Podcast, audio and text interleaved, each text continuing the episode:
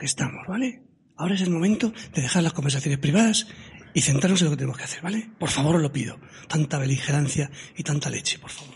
Llevo toda la semana intentando comprar un botijo. Es imposible. No hay botijos en Madrid. Comprar un botijo. Pero vamos a ver, alma de cántaro o el botijo se compra en verano. En- es, un, es un producto de temporada. ¿Cómo vas, ¿Cómo vas a comprar un botijo un 8 de febrero? Es. Como los Ferreros Rocher, que los esconden en invierno. En el corte inglés, la planta sexta es solo botijos. Todo botijos. La semana de botijos del corte inglés. ¡Comienza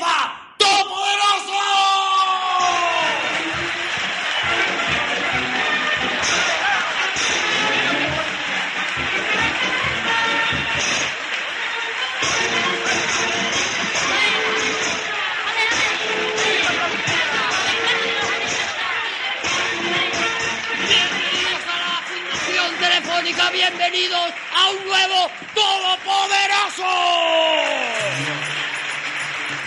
Muchísimas gracias a los que habéis venido aquí, gracias a los que nos estáis escuchando en este momento. Hoy hemos tenido el lujo de contar con Javier Cansado. Con Juan Gómez Curado. Y como se nos quedaba corto con Rodrigo Cortés. Y Arturo González Campos. Madre mía. Madre Madre mía, mía, ¿eh? qué, qué, qué qué- energía. qué- qué comienzo. Debíais de verle hace cinco minutos tumbado ahí, que digo, pero Arturo, ¿qué te pasa? Ay, es que me encuentro un poquito mal. Y Fíjate ahora. Así, así estaba, efectivamente. Me encuentro un poco mal. Javi, eh, llevas una boina, Javi. Sí, para que... Digo, digo porque eh, No, sé si la edad te ayuda eh, a a ver. centrarla el hecho de llevar además una boina. Es el tópico, ese, ese, es mi, mi- ese es el mío. El tuyo es el de abajo. Ese Están es con el, los botoncitos de Es los el tópico. El tópico es Berlanga, la boina. Entonces me lo he puesto... Ah, vale, que lo has puesto, te lo has puesto ad hoc. Homenaje, claro. sí, Te la sí. has puesto a dos, qué Yo maravilla. No, suelo llevar boina habitualmente. ¿eh? Eh. Me gusta, es una prenda que me gusta. ¿Es una prenda? Sí, es una prenda, ¿no? Sí, hombre, una prenda de... Bueno, ¿Es prenda o complemento? ¿es prenda Claro, o es que sombrero? Es, es que es... No, complemento. ¿La boina es sombrero o es gorro? Ostras, a mí, ahí me pillas, ¿eh? Hombre, no tiene ala, con lo cual tiraríamos hacia, tiraríamos hacia el gorro, ¿no? Si me estás diciendo que el gorro no tiene alas, En principio, ¿no? el programa va fluidito, por lo que, por lo que veo, tardará en arrancar. Rodrigo, ¿tienes alguna postura sobre la boina? ¿Algo que apostillar? Yo estoy esperando a que os calléis. Quiere hablar ya de José María Berlanga. Bueno, José María. José María Berlanga, vienes preparado hoy, ¿eh, Javi? Hoy vienes a tope. Perdona, Luis José. Ahora, ¿ves? Bueno, vamos a hablar hoy de Joder, qué calor da la boina. José. María Berlanga. Hay que, re- hay que reivindicar ahora de, de primeras y ahora que, aprovechando que Javi ha confundido el nombre de Berlanga, que Sí. García Berlanga es compuesto y con guion. Eh, eh, tengo una pregunta. ¿Una boina se puede llevar para atrás? O sea, ahora.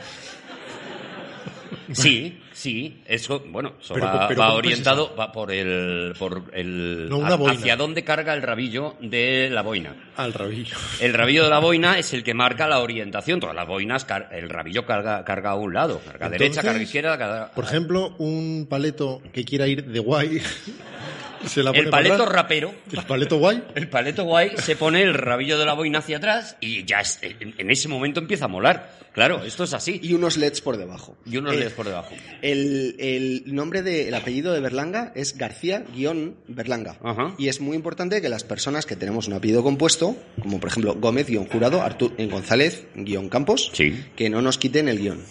Esto es todo lo que quería decir. Yo creo que todos los que tenéis apellido compuesto sois acomplejados. ¿Perdón?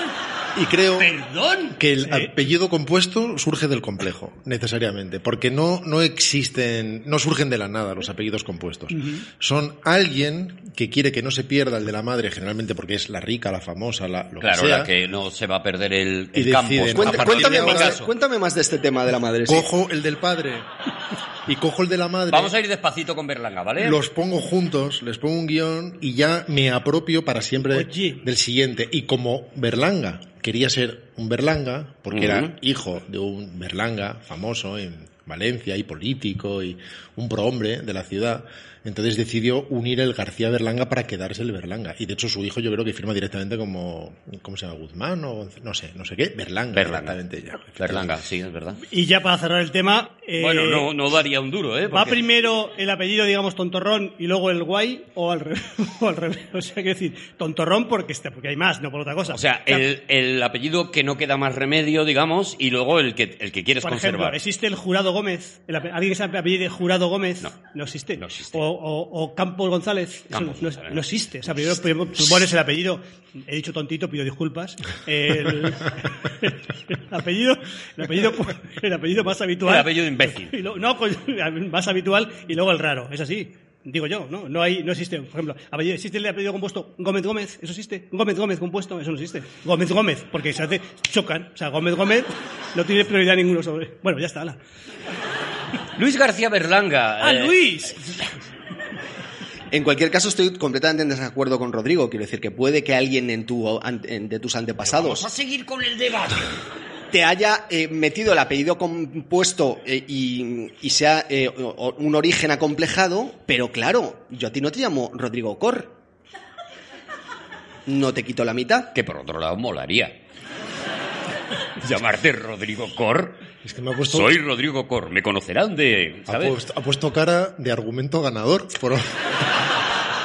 Cuando además ya estaba zanjado el tema hace un rato. pero Estaba bueno. zanjado y sus ganas de, de contestar solo han demostrado lo acomplejado que está con su apellido. En absoluto. Vamos ya con Luis García Berlanga. ¿Queréis? Venga, si queréis. Vamos a si por él. Venga, gana. vamos a por Luis García Berlanga. Berlanga. ¿Por qué hay que dedicarle un, un programa de todopoderosos a Luis García Berlanga? Aunque yo creo que aquí sobran los motivos eh, por todos lados. Pregúntale a Sin Complejos.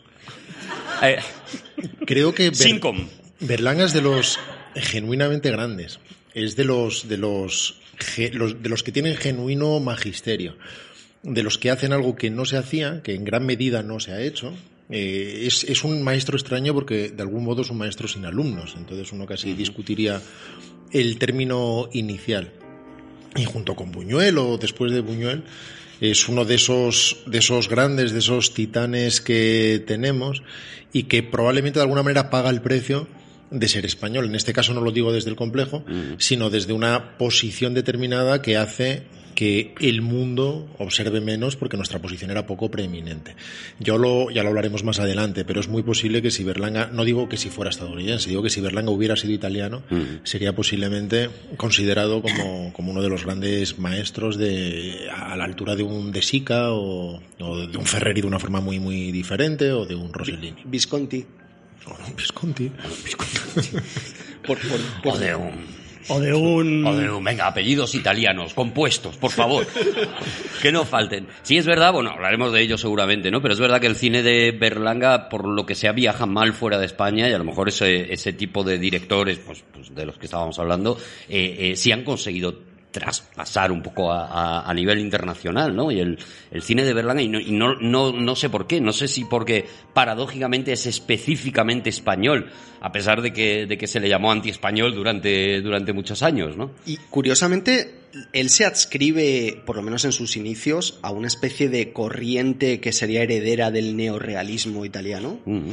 Que luego sí que eh, Ferreri recogería también muy parecido a él, incluso cuando colaborará, eh, cu- cuando colabore con Azcona, hará películas que podríamos reconocer casi españolas. Eh, sí. Eso es como casi como berlanguianas, ¿no? Por, por una serie de motivos que luego explicaremos. Pero sin embargo, es- verdad que él, pues, bueno, pues paga el haber nacido donde, donde nace para que no se le conozca tanto. Y sin embargo, en los festivales internacionales llegó a tener bastante predicamento, desde el estreno de Bienvenido Mr. Marshall, e incluso con Calabuch también, que fue, fue seleccionada para la Mostra de Venecia.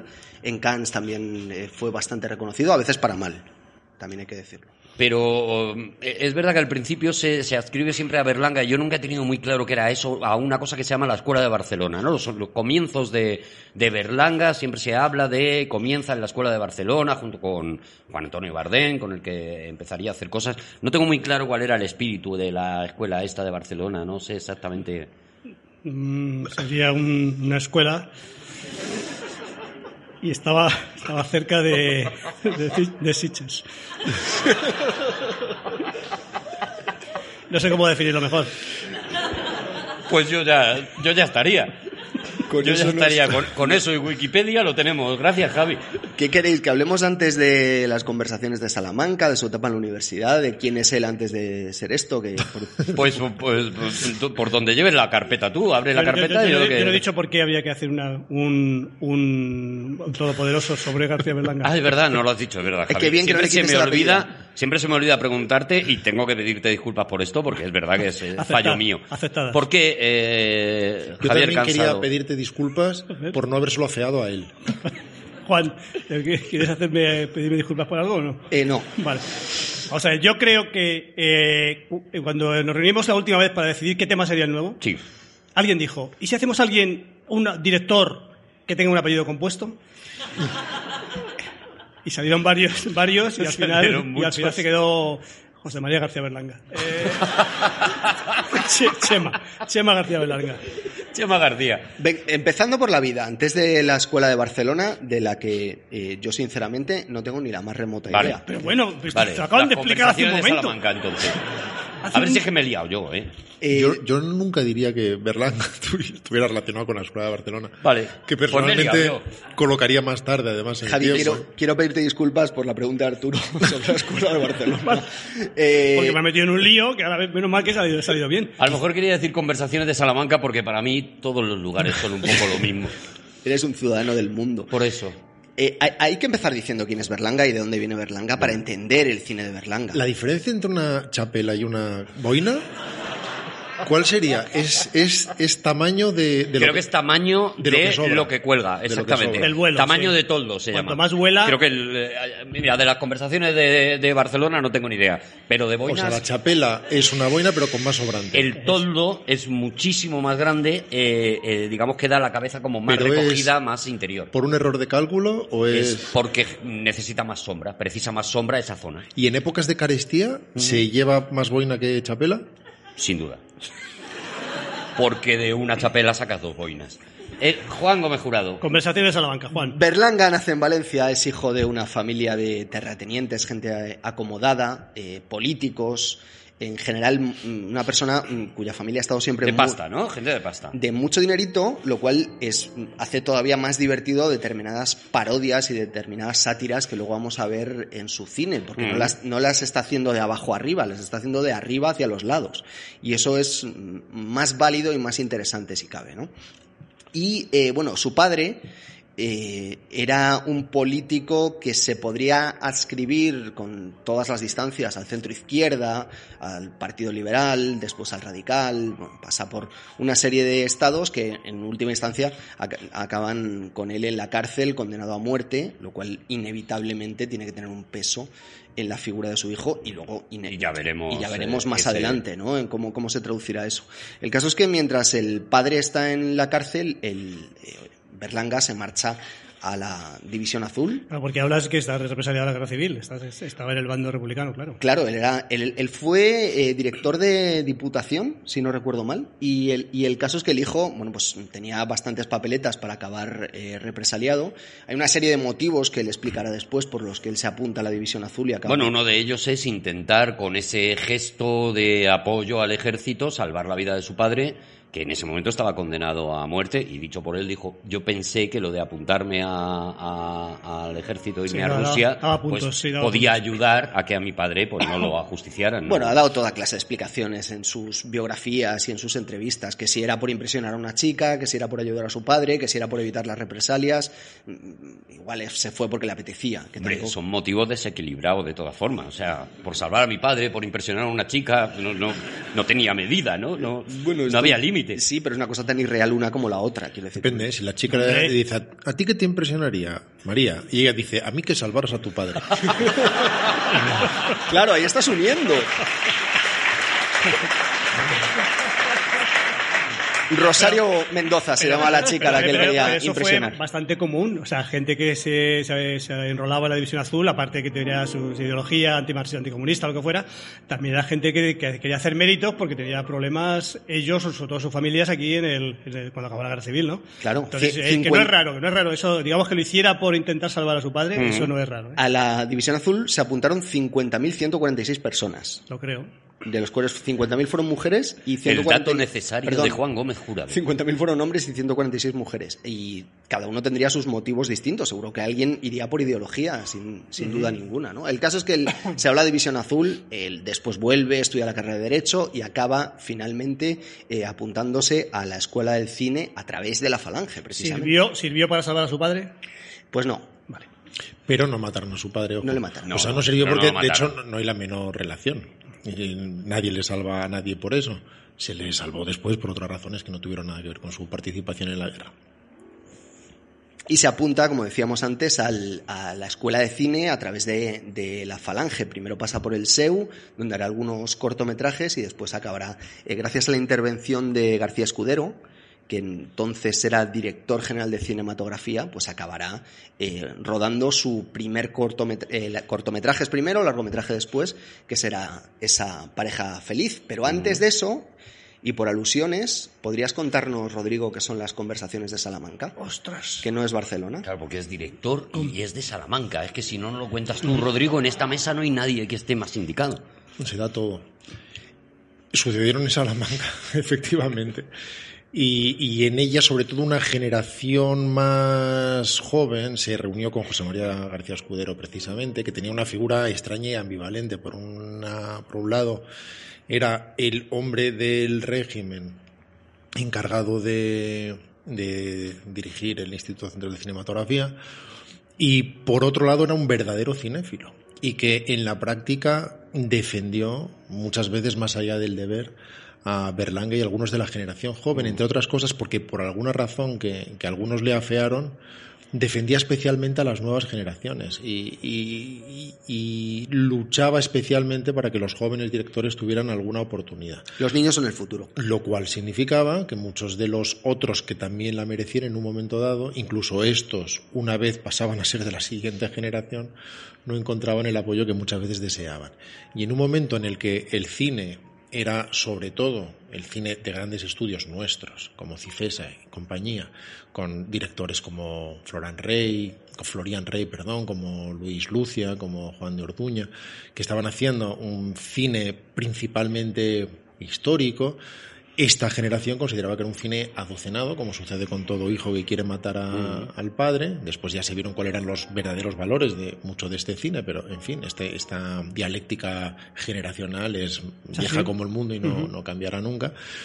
Y, y se buscaba una nueva manera de hacer cine y de hecho eh, fueron especialmente memorables o recordadas las palabras de, de Bardem, que por muy memorables que sean las voy a leer, cuando decía debemos adentrarnos en un proceso de crítica y autocrítica y remataba diciendo el cine español es políticamente ineficaz, socialmente falso, intelectualmente ínfimo, estéticamente nulo e industrialmente raquítico. No estaba a favor, ¿no? No, no estaba. Eh, ¿de, qué, ¿De qué año estamos hablando de las conversaciones de Salamanca? No era partidario. ¿De qué? 51. 51. 50-51, sí, la verdad es que no sé decir, pero sí. Sí, por ahí, al principio de Bueno, es que, está- claro, estamos hablando del cine de los años 40, es un cine de, pos- Propaganda, de, claro, sí, de sí. posguerra Sí, y el cine, como dice Rodrigo, en Madrid había siete estudios, encabezados todos por Cifesa, que era, digamos, que el era el estudio principal, ¿no? Y era un cine de cartón piedra. Literalmente eh, se hacían decorados eh, en los que se construían cosas y paseaban actores por allí como si fueran obras de teatro. Tenía grandes ingenieros de sonido, técnicos de sonido, que, que conse- conseguían como su propio nombre indica, sonorizar muy bien aquello, directores mm, profesionales, pero en general el nivel era muy bajo, ¿no? Entonces, Escudero junta a todos estos chavales jóvenes, en- entre los que está Mira, hemos mentido. Eh, fueron entre el 14 y el 19 de mayo de 1955. Pues estará la gente enfadadísima ahora mismo.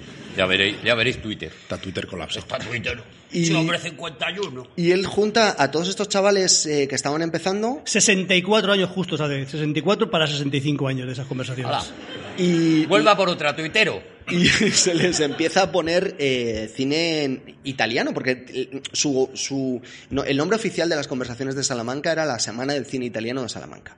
Y entonces ellos eh, empiezan a ponerle a De Sica, eh, a, a- Se le llamó de muchas maneras, también se le llamó Escuela de Barcelona, bueno, se le llamó de muchísimas maneras a esas conversaciones. sí. Y, y esto eh, haría varias cosas, entre ellas eh, cimentaría la, la ya bastante consolidada ami- amistad de Bardem con, con Berlanga, Berlanga, sí. y, y, eh, las, la interacción de muchos cineastas que entre todos se conjuran de alguna forma para acabar, entre comillas, con el sistema de estudios y hacer un planteamiento de otro cine completamente distinto. Yo no he visto los eh, cortometrajes eh, anteriores a, a la primera película, digamos ya oficial, que ya hacen Berlanga y Bardem juntos. No sé si tenéis, eh, la- habéis tenido la posibilidad de verlo. Tres cantos, Paseo por una guerra antigua y El circo son como las tres eh, previos a, a- Ten en a cuenta esa que, primera. que no son importantes. O sea, tú, tú puedes ver IMDB y encontrar que hay tres cortometrajes previos, pero esos son fundamentalmente ejercicios de la escuela de cine, nada más. Claro, nada más, Eso ¿no? simplemente que te dejan una cámara y están montando un circo en una explanada y tú vas con tu cámara y Aprovechas. ruedas cómo se monta el circo y haces un montajito y lo presentas y no, no son cortometrajes narrativos ni tienen el menor interés. Claro, sería en 1951 y precisamente empezaba la película, además, parodiando a esas películas que tú hablabas de cartón piedra y, y demás. La película, la primera película dirigida a la Limón con Juan Antonio Bardén se llamaba Esa pareja feliz.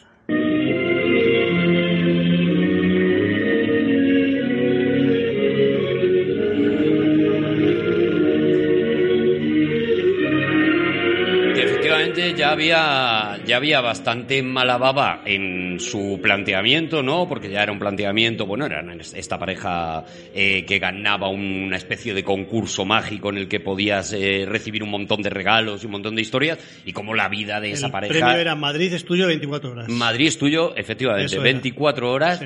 Y, y como la vida de esa pareja no era, era cualquier cosa menos, menos idílica, ¿no? Yo conozco a un director que hizo una película que se llamaba Concursante, que era me- que, me que- parece que- que tenía un arranque que con, con determinados puntos en común. Ojalá pero- pudiéramos hablar con él. Pero solo Ojalá. se puede hablar de, con directores o de directores con apellidos compuestos. O con Rodrigo Cor. No sé si... no- Ninguno, ninguno de ellos ninguno, ha podido venir. ninguno de ellos puede estar hoy aquí. no, pero es que eh, eh, esto es importante. El guion de Concursante es tuyo, ¿verdad? Sí, y mi Tiene- madre me lo pasó a máquina. Tiene. Tiene. ¿Tiene algo de influencia berlanguiana, solo por curiosidad? Eh, no consciente, pero quizás sí, eh, no lo sé. No, no, no de forma directa. La- El origen de aquello fue una noticia que decidí exacerbar. Pero es verdad que hay puntos en común, al fin y al cabo, ¿no? Un concurso que alguien gana. Es curioso porque aunque esta película comienza con una parodia más que una crítica, podría ser también una crítica al cine histórico, precisamente con ese acartonamiento inicial y esas eh, interpretaciones ampulosas, que nunca fueron tan ampulosas como en la parodia por otro lado. La posición de Bardem y de Berlanga respecto de este cine era muy, muy distinta. De hecho, todo este grupo ideológicamente era muy diverso. Eh, Berlanga era más bien desengañado en todos los sentidos, no se escribía de una forma muy clara políticamente. Bardem era un marxista declarado y eso, sí. y eso lo trasladaba también a, a su cine y tiene mucho que ver con, con el final de esta película del que hablaremos enseguida. Otra persona muy cercana a él, con quien escribía varios guiones, es José Luis Colina, que era un, un falangista eh, declarado y, y furibundo antifranquista. Neville Y- también, que no era precisamente de izquierdas. Edgar Neville y Miura, efectivamente, tenían posiciones muy distintas. Pero lo que quería decir sobre todo es que Berlanga no creía que tuviera que haber un radical corte con el cine anterior. Él no quería matar a nadie. Y de hecho, en gran medida, lamentó después que se acabara con aquel cine, porque consideraba que de alguna manera es el que sostenía la verdadera industria. Y que, por ejemplo, teníamos algunos de los mejores ingenieros de sonido de Europa y, técnicos de primerísima fila que acabaron en la nada precisamente por ese deseo de ruptura irreflexivo que, por otro lado, insisto, forma parte de la dialéctica histórica. Porque lo que había que saber es que cuál era la respuesta del público en ese momento. O sea, el público que estaba viendo una serie, una serie de películas con unos, determinados eh, planteamientos, de pronto ve- veían este cine, cine más real, vamos a decir, más realista, y de pronto el, daban, se daban de, de baja de- del cine o seguían yendo al cine. Porque, en definitiva, sí, porque si- si seguía existiendo industria. No, al final estos cambios suceden solo. Es como cuando hablamos del nuevo Hollywood, creo que ya lo hemos comentado alguna vez, y hablamos de este grupo de barbudos que cambian la historia o que cambian lo que se está haciendo en un momento dado.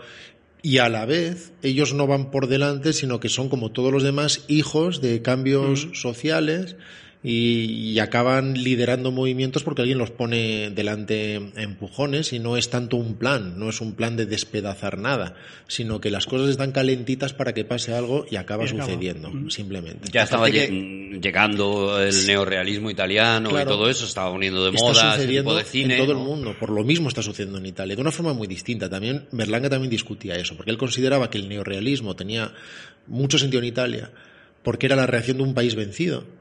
Y él decía que en España, sin embargo, aplicar de una forma literal el neorrealismo no funcionaba porque la mitad del país no se sentía vencida en absoluto. Y las cosas entonces funcionaban de una forma muy distinta. Por otro lado, hemos dado en llamar neorrealismo no nosotros, sino los exégetas y los críticos a un movimiento determinado que surge en un país determinado, pero en realidad si pensamos en el extraño viaje, por ejemplo, de Fernando Fernán Gómez, está muy imbricada en eso. Si la hubiera rodado en Roma, pues formaría parte del movimiento neorrealista y varias de las primeras películas de, de Berlanga, sobre todo de una forma parcial. Hay algo que tiene que ver con De Sica, con, más, más con el De Sica de Milagro en Milán, posiblemente que con el de ladrón de bicicletas. Pero cuando hacen esta película, la intención no es que rueden a la limón entre ellos dos. Ellos no quieren rodar, no, no tienen rodar en común, quiero decir. No tienen vocación de hermanos Cohen, ni de hermanas Wachowski, ni nada parecido. Simplemente es la forma en que consiguen sacar el proyecto adelante, nada más. Así que lo escriben en común, lo planifican en común, toman las decisiones de todos los planos siguiendo un libro que consiguen en Londres de ópticas para saber exactamente lo que se va a ver, hacen un trabajo que Berlanga no volvería a hacer en su un storyboard casi completísimo, milimetrado, ¿no? De, de- de cómo va a ser la que luego no les vale porque llegan el primer día a rodaje, ponen las ópticas y no se ve nada de lo que creían que se iba a ver Qué maravilla. porque estaban aplicando, en fin, otro tipo de ópticas cuya numeración no, no se compadecía con lo que mostraba el, el cuadro. En cualquier caso, reaccionaron sobre la marcha. Y lo que hacen es dividir sus funciones. Se dedica Bardem a los actores, que es lo que más le interesa, y curiosamente, aunque después ha sido famoso Berlanga por presumir de falta de planificación y de pereza, él se encarga sobre todo de la parte de la cámara, lo que sucede detrás de la cámara. Y además es una película eh, planificada con una prolijidad absoluta. Es una película muy bien rodada, hecha de una forma hecha en gran penuria, con un presupuesto muy, muy, muy bajo, y sin embargo se ve un trabajo en el guion de estructura, haciendo que las secuencias dialoguen entre sí, que la frase final de una secuencia se vea respondida por la primera frase de la siguiente, con trucos de cámara que no usarían después, Fernando Franco tirando el papel directamente al objetivo, o, o trucos de montaje. Es una película muy planificada para el montaje, algo que, insisto, va a ir abandonando con el tiempo, pero que muestra que saben muy bien lo que están haciendo. Es que eh, yo creo que el estilo de Berlanga aquí no, eh, no tiene nada que ver con lo que cuando tuvo la eclosión, el éxito total, el estilo aquí no tiene nada que ver. Aquí hay, hay- hay escenas que se van eh, solapando, sea, una escena con otra y vuelven a narrar la primera anterior y eso en Berlanga es impensable. En Berlanga es un plano secuencia, continuamente que pasan, entran y salen personajes y se mueve la cámara de una manera casi, bueno, muy lenta, muy, fin, muy, muy certera, pero en esta película hay un montaje eh, que es, es asombroso, o sea, no tiene nada que ver con las con su estilo, ¿no? Hay, Estilo hay posterior, indi- me refiero. hay indicios, ¿no? Cuando con esa escena inicial en el, en el patio de Corrala, cuando ves que la cámara sale de una habitación, se pasa al pasillo, entra a la siguiente sí. habitación, pero es verdad que no será lo que luego, entre otras cosas, porque no podía, porque eh, fue una película hecha con muy pocos recursos. Es muy bonito, yo por lo menos, que es como lo he hecho en, en este caso, eh, ir viendo las películas una por una y de manera cronológica, precisamente por lo que tú dices, Juan, porque vas viendo cómo él va aprendiendo a, a escuchar su sonido, a escuchar su, su voz como director, ¿no? En esta película hay dos o tres momentos, como tú has dicho, el de los patios de vecinos, en los que se apunta, y yo creo más por necesidad de guion, el decir, bueno, si esto lo hago a cámara, solo moviendo un poco la cámara, saliendo aquí y tal, y luego poco a poco él, a medida que va avanzando en las películas, va haciendo de eso su estilo, ¿no? Va, va- va- como tomando la decisión de los planos secuencia van a ser lo mío, pero lo, lo va aprendiendo peli a peli. Y en cualquier caso habla de la sociedad de su tiempo, como sucede siempre, Mm. ¿no? Y en este caso, de esos años también de penuria y una pareja, pareja joven tratando de salir adelante como pueda, cada uno con sus fantasías, ella refugiada en sus fantasías cinematográficas, yendo a estrenos, él sus fantasías y delirios de grandeza, pensando que por su curso en correspondencia de electrónica va a acabar consiguiendo un buen trabajo y A la felicidad por la electrónica. Con ese eslogan, ¿cómo Sí, no vas y a ganar ella todo? es, ella es un poco ludópata también, ¿eh? Ella es buscar jugar en todo tipo de, Sí, sí, de sí. actividades para cambiar las vidas. Juega Piensa con que- un barquillero en, eh, en es, la casa de piensa campo. que cambiar la vida es, es- o sea, puede cambiar la vida mercedes o a, un a un golpe de suerte, ¿no? Que de hecho Sí, lo es- tiene, pero no le cambia la vida, efectivamente, que es la, la moraleja, ¿no? Ha- ¿Habría quizás en esta parte última que estás apuntando tú aquí, Javi, influencias de René Clair, tal vez? En, en- De Legend de bueno. René, Jean-Luc... de- Pero le estás preguntando eso a Javi, Juan. Eh, ¿Quieres hundir una carrera que ahora mismo está en No, lo pero más le- alto? Le, le preguntaba qué, qué película, en cuál, eh, cuál bajo de- los techos de París. Ah, vale, sí, puede por ser. ejemplo, porque sí que hay, hay como... La de, la de Bajo los Ríos de París es una que se desarrolla en París. Sí. en Justo las- debajo. En los soterrados. Hay, hay, un, hay una cosa que tiene que ver con el cine de Claire también, que es la ternura esta, que es, tiene una cierta mm, ingenuidad, ¿no? Como si de repente todo lo que quisieran y pidieran los personajes a la vida fuera algo muy primitivo, muy básico, muy infantil, que eso se mantendrá luego en el, en el cine berlanguiano, sobre todo en las cinco primeras películas. Bueno, también un poco por la, por la sociedad que está retratando en ese momento, ¿no? Es una sociedad española que está saliendo de la guerra, está en la posguerra, en la que hay, mm, bueno, mucha carencia, y precisamente ese es el atractivo que se encuentra a este, a este concurso, ¿no? Que vas a poder ir a los grandes almacenes a los que no te podrías acercar, o a los restaurantes donde no podrías comer nunca, ¿no? Sí, pero, pero son, son gente de sueños pequeños, incluso los, después lo veremos en Bienvenido Mr. Marcel, lo que le piden es 20 sacos de abono, que menuda mierda de, de- que hay que pedirle a los americanos, tras que otros piden un tractor, ¿no? Eso sería una parte. Y la otra parte sería esa especie de toque mágico del que hablaba ahora Javi, de que de repente ocurre algo en, la- en las que ellos están esperando que ocurra un milagro que le cambie sus vidas por completo, ¿no? Mm. Que le pegue una vuelta, una vuelta Sí, pero es la, eh, ambas, uno es, uno piensa, uno cree en el trabajo fundamentalmente, el trabajo y el emprendimiento, y otro piensa en la suerte.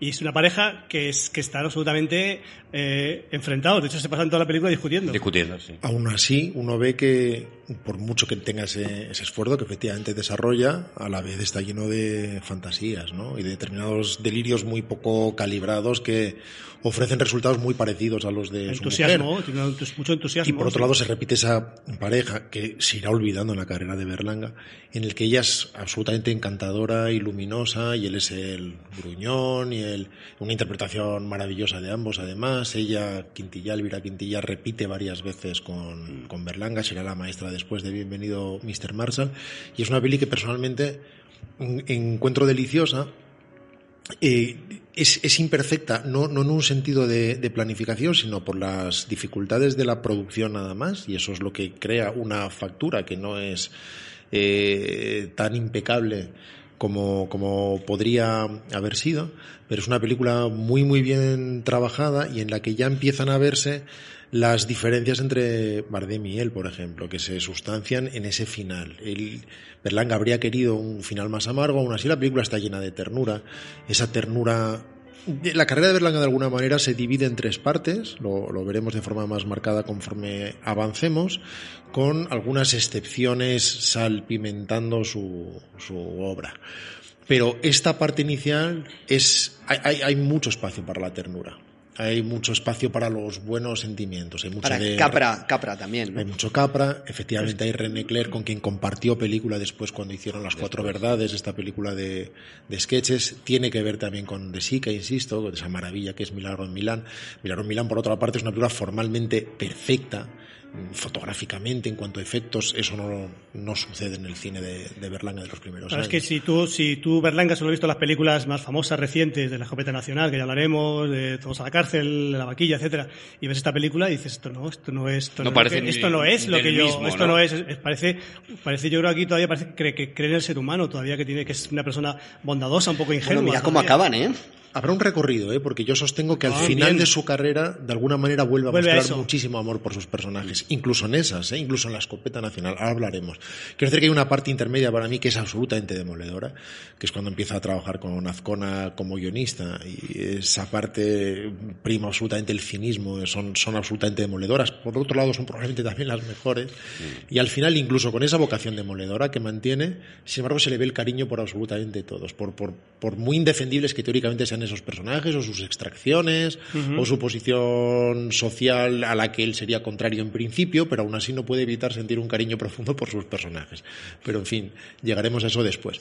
Y sucede con esta con este final que él querría haber acabado mal la película y Bardem precisamente por su vocación marxista considera que el cine tiene que ser para algo y que los conflictos que se vertebran en una película tienen que tener una resolución y al final llegan a una solución de consenso en la que ellos renuncian al premio repartiéndoselo a unos mendigos que de una forma más bien forzada ocupan todos y cada uno de los bancos de Están todos en una, en una calle. una María todos- de Molina en construcción. En María de Molina, en cada banco hay un mendigo y ellos van repartiendo. No, no es un buen final, de hecho. Todos ¿no? durmiendo, Pero- además, están todos durmiendo. Pero fíjate, eh, decía Berlanga que curiosamente era un final en el que se contentaba a la vez el marxismo de Bardem y a la censura eh, de la iglesia, digamos, porque de alguna manera pues lo que se estaba haciendo era un acto de caridad y era un reparto. Y él decía, aunque mi final hubiera sido más ácido, más y seguramente me hubiera gustado más, este final no nos dio ningún problema ni por un lado ni por otro. O sea, era un, un final ecuánime. ¿no? Pero sobre todo lo que les habían pedido desde la censura es que esa pareja tenía que acabar juntos.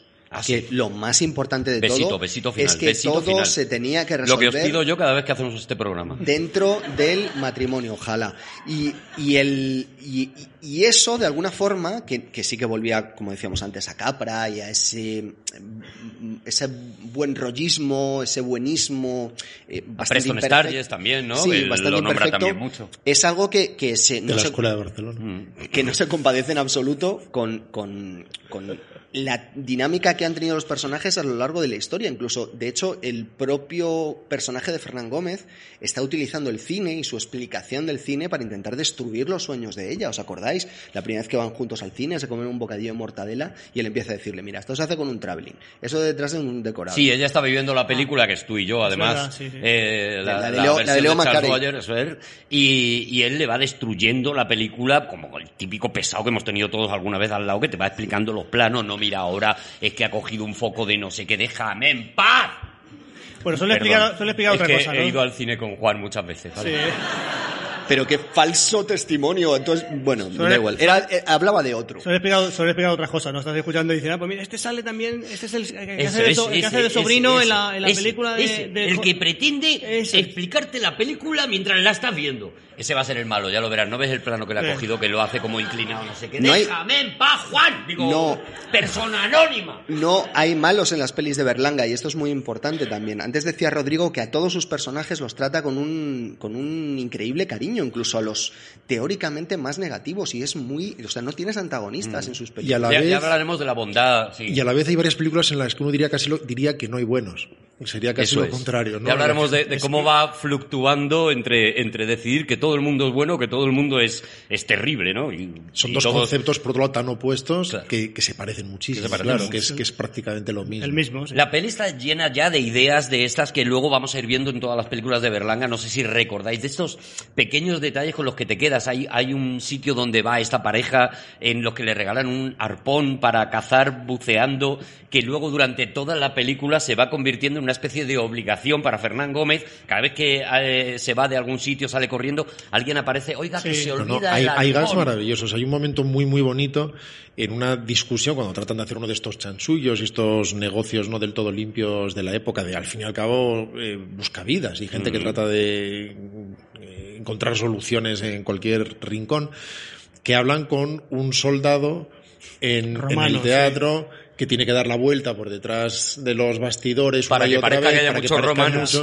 y solo pueden hablar cada vez que desaparecen. Y, y Pero yo que soy, vuelven. yo que soy muy cartesiano me agobio. Con esa escena, por ejemplo, me agobio mucho. Digo, ¿por qué no se esperan a que acabe la, la escena? Están, haciendo están preguntándole a una persona mientras que está haciendo la escena. Yo, yo digo, pero por favor, esperaos. Espérate esperad- 10 minutos. Esperad a que acabe la escena y habláis con él. Ah, y digo, ah, que es para hacer gracia. Entonces ya me lo. entonces, entonces ya digo, me lo creo. Fíjate, pero, pero yo- perdona, el gag este del, del arpón este, me también me parece como soy cartesiano, digo, pero, pero ¿cómo, ¿por qué lo llevan todo el rato a todos sitios? Pero luego, fíjate, si piensas en la película de Vigalondo en, en extraterrestre, con el frasco de melocotones en ahí, almíbar, está estás viendo de nuevo esa, esa referencia, ¿no? Estás viendo ese objeto absurdo que de repente se convierte en súper importante para alguien y que lo tiene que llevar a todos O lados. si lo pensáis en barrio de Fernando León que ganan esa moto de agua, Moto, ¿no? sí. en, un, Eso es. en un barrio de, de- de Madrid, del extrarradio. Es, sí, Por eso digo que no es una película redonda, pero que sí que está llena de cositas ya que ya vamos a ir viendo cómo se va construyendo. una no es el película- universo de Berlanga. Curiosamente que hicieron pases para industria, se llenaron, Luego no vio la película absolutamente nadie. Para empezar, porque a nadie, na- nadie apostó por ella, la distribución fue muy pequeña, estuvo una semana y pico en cualquier cine y desapareció y ya está.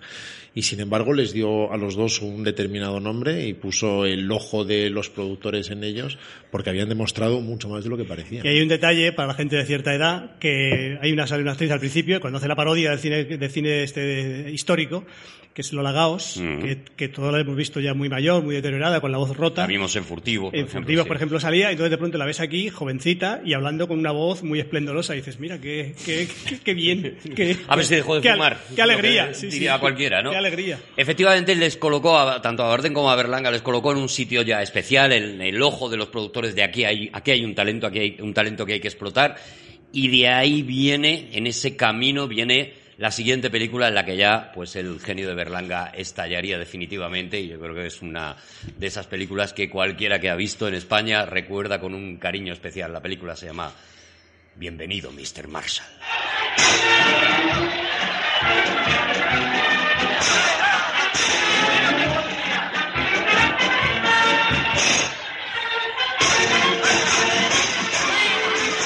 Yo Y aquí, llevo, aquí cada uno tiene su relación con esta película, llevo creo. ¿no? toda la semana cantando en la ducha Americanos os recibimos con alegría. Pues muchísimas gracias por esa imagen, Es Juan. precioso. Pero es que se pega como el velcro. ¿Tú te duchas completamente desnudo? ¿O te dejas.? o te- yo que sé, pregunto. Javi, pero ya teníamos pregunto. la imagen, no hace falta incidir. No, a lo mejor dejas- Depende- te deja los calcetines, yo que sé. Depende de si estoy en un baño, por ejemplo, en un gimnasio, eh, tú te duchas con, con chanclas, por ejemplo, o sea, no es completamente... un momento, Jai, todo es lo del velcro. me o sea, yo me parece bien que te lo imagines con pantalones Hmm. o en gallumbos o velcro. O sea, que es que es un velcro exactamente como, cubriendo qué, sujeto a dónde. Bueno, eh, yo qué sé, es una persona estrambótica, pues a saber cuál es su, cuál es su, su motiva- su motivación. Pero tú, no- tú te, estás completamente desnudo al 100%. Sí, 100%. 100%. Por la espaldita y todo. Por la espalda, todas partes. No puedo desnudo. más, te lo juro, ¿eh? No puedo más de la tensión. Yo, el, yo salí en el carnaval de Madrid, el, car- el primer carnaval, el 80 y pocos, es 80, 80, 81, disfra- con mi grupo, disfrazados de, de Bienvenido Mr. Marshall. Sí. Hacíamos, eh, que recibíamos a los americanos, vestidos todos de, con todos los personajes. Yo iba de Guardia Civil, yo iba, daba el tipo. Y fue, La verdad es que fue sí. una fiesta inconmensurable. Lo pasamos de, de narices. Cantábamos la canción, en fin, una relación, una relación además muy imbricada con todo, lo- con, socialmente, con todos los, con toda la gente, sí. Sí, por eso digo que, que todo el mundo tiene como una especie de relación sentimental. Es algo que va a ir pasando con, con estas, con las películas de Berlanga, ¿no? Entre otras cosas, porque yo creo que todo el mundo lo ha visto en algún momento de pequeño, que si tu familia, que si tal, y estableces un tipo de relación con esos personajes, con ese, con ese Pepe Isber, eh, alcalde magnífico, con Manolo Morán, el discurso, o sea, te- casi te puedes contar la película entera desde que empieza, ¿no? Eh, Desde el narrador omnisciente que aparece ahí contándonos, Fernando Rey, sí. contándonos eh, acerca de los personajes de Villar del Río y que va recorriendo y presentándonos a cada uno de los personajes, que sea un recurso que luego Berlanga uti- utilizará en más ocasiones. No y puedes, dejar de utilizar después radicalmente. De manera radical, Después es se cansó y dijo ya no más. Pero no Bueno, puedes en- quitar en- la en vista de gran la medida se pantalla. avergonzó. O sea, es curioso. Él, él evolucionó de una forma muy radical en determinado sentido y, y se avergonzó. Igual que se avergonzaron de alguna manera ambos de haber hecho chistes de cine en la primera, porque decía que eso desvelaba que eran cinéfilos estudiantes que querían meter sus filias en la película. Era como de novato, ¿no? Claro, como cuando le callan y dicen, tú Orduña, porque estaba Mm. diciendo cosas, y dices, nadie sabía quién era Orduña, ningún espectador, quiero decir, en la industria era un grandísimo. Chistes gafapastas, ¿no? Para... Pues del mismo modo él se arrepintió, no es que se arrepintiera, pero se avergonzaba de haber usado esos recursos en los que la película no se explicaba a sí misma, sino que usaba esa voz que, de, a posteriori consideró muy blanda. Es que en el cine español yo creo que está muy des- muchas películas empiezan así, en los años 60 y, y posterior empieza Bueno, y una voz en americano off, también, una voz en off empieza a explicarte lo quién es, quién es este personaje, capra, y tal. es muy capra, Sí, sí, una cosa dices, además se asumió muchísimo, sí, sí. Pero es curioso como incluso llega a hacer eh, unos trucos al principio que son también muy divertidos, ¿no? En este momento en el que para, de repente congela el tiempo, y de alguna forma es como si el, el narrador tuviera una moviola que fuera capaz de controlar la historia. a Al principio era mucho más experimental en ese sentido, en, en- en términos de montaje. Esta película querían los productores que la dirigieran nuevamente a la Limón, porque les había gustado tanto esa pareja feliz que querían que, que repitieran que repitieran combo, aunque ellos no, no nunca pretendieron trabajar conjuntamente. Aún así lo intentaron, escribieron el guion conjuntamente. Varios de los diálogos son de Miura, eh, después hablaremos un poco de esta generación, porque era su generación y es con la que él se relacionaba constantemente, con, con Neville, con Tono, con Miura.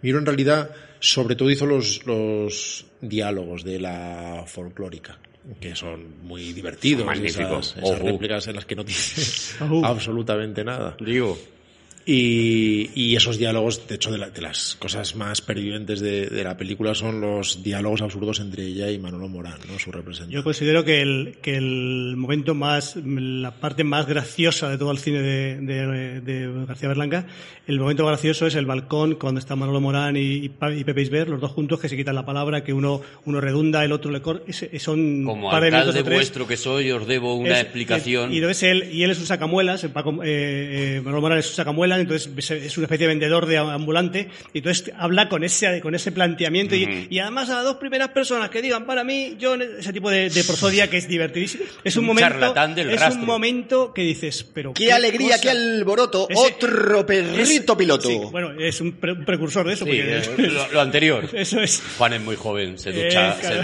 se, se ducha desnudo. Y yo creo que es el, el- ese, no sé si está es que Miura, ahora ya se puede. No sé si está Miura detrás de ese, En mi ese época, diálogo. uh, la que te caía. Perdón, Javi. No, no, te decía que no sé si está Miura justamente ahí en ese momento en el balcón, pero esa yo creo que es el momento del... Bueno, de Miura, Tono, eh, eh, Neville, eh, vamos a ir hablando lógicamente, pero tampoco nos vamos a meter mucho en Neville. ello, porque yo creo que estos tíos merecen un todopoderosos. Hay que, hay que hablar de esa generación Neville. de Ne- genios. Neville. Neville o Neville, Neville, co- Neville. como lo queráis llamar, Neville. era conde de Berlanga, lo cual me imagino que ocasionaría eh, jacarandosas situaciones entre ambos. Hombre, Neville. muchísimas risas. Sí, sí, sí. Neville. Neville. Mucha jacarandia. Neville. Lo bordas, ¿eh? La verdad es que lo estás pronunciando, claro, lo estás... Edgar. Cockney. El caso es que aunque hicieron el guion juntos, hablo de, de Bardem y Berlanga, hubo disensiones en realidad económicas. Pero la Eh, película la firma Berlanga.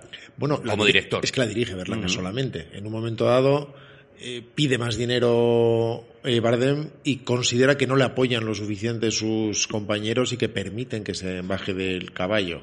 Cada uno tiene su historia. En cualquier caso, los repescan cuando la película va a Cannes y vuelve a sumarse a la troupe para apuntarse a su labor perfectamente eh, ameritada de guionista. Y sobre no- todo porque la peli fue un éxito y estaba feo dejarle fuera cuando estaban trincando pasta. Pasta a saco. Bueno, y también él que estaba enfadado, pues se le pasó un poco el enfado cuando se trataba Por lo de que sea, ¿no? sumarse a, a algo que estaba funcionando y que, y que de hecho respondía también a su trabajo y a su mérito. Y de hecho es un guion nuevamente muy, muy bien, muy bien trabajado y que, y que está muy trabajado para el montaje también, algo que, insisto, va a ir abandonando. Dialogan entre sí los finales de secuencia con los principios de la siguiente secuencia y la película avanza y avanza constantemente. ¿Quién son estos americanos? Los americanos son los habitantes, tal. Está todo como, como va- una cosa te va Es verdad. llevando a otra Es verdad. y, y- y cada y, y a- incluso a mitad de una frase la completa otro personaje en otro en otro sitio, ¿no? Es absolutamente ejemplar en ese sentido. Con una excepción quizá, que son los sueños. Que, que no, No, no, no, funcionan. O sea, es una película absolutamente maravillosa, es una película absolutamente ejemplar, va sola, interpretaciones increíbles, y eso que las premisas que le habían puesto, en principio, no son precisamente las más halagüeñas y que supieron sortear con, con, con gran, con gran éxito. Claro, porque les impusieron un poco lo, lo de que tenía que haber cinco canciones, tenía que estar Lolita Sevilla, todo esto eran cosas Y del que tenía productor. que suceder en, en Andalucía. Ajá. y de repente a Lolita Sevilla le dan un papel secundario pero muy divertido que no precisamente la vende como folclórica pero con un gran encanto no sucede en Andalucía Pero- pero, todos Lo in- acaban se inventan transformando. una Andalucía y hay canciones efectivamente y las y se ven y las Bueno, pone y las canta pero suceden cosas mientras tanto Está teóricamente en La Rioja cuando en realidad se rodó en Guadalix de En la Guadalix Sierra. de la Sierra, sí. Pueblo que a todos los millennials les suena por otros motivos. Y donde pueden ver en la, en la- al lado del ayuntamiento, pueden ver la estatua de Pepe Isbert vestido como el, como el alcalde, porque se le acabó haciendo un homenaje a, a Pepe Isbert por lo que, por lo que había significado, ¿no? Para, para ese pueblo. finalmente dirige la peli Berlanga y le- cumple un montón de novatadas, aunque sea su segunda película, y eso es algo muy típico del escalafón cinematográfico, más en esa época, que es al nuevo hacer la vida imposible porque no sabe y las cosas de toda la vida se han hecho de otro modo y, el que sabrá y a- esto no es posible. Y el otro se tiene que empeñar en decir si es posible y pelearse con todo el mundo incluido Manuel Berenguer, Manuel Berenguer que era el operador y, y Manuel Berenguer era un operador absolutamente ilustre de primerísima división, un veterano con, una, con, un, con un gran ascendiente en el resto del equipo y Berlanga era el recién llegado y para todos en gran medida era su primera película como si la, la anterior no contara. Después se hicieron amigos, como sucede casi siempre con estas rivalidades iniciales masculinas, es casi ley de vida, funciona de esta manera y de hecho volvieron a, a trabajar juntos. Pero se las hicieron pasar muy mal. Y él tampoco se quejó nunca tampoco demasiado de eso. Has hablado antes de los sueños y él contaba que efectivamente, primero que la película les habría quedado muy corta sin meter los sueños y que luego él dice, yo no he vuelto a ver la película nunca porque nunca vuelvo a ver mis películas, pero me han dicho que están desordenados los sueños. Y es verdad que pensando en la película, parece que tiene bastante más lógica acabar con el sueño, los que habéis, yo creo que todo el mundo habrá, habrá visto la película, con el sueño de los Reyes Magos, eh, si recordáis, y no con el sueño de mm, Pepe Isber en el oeste y demás, que que es como realmente acaba, ¿no?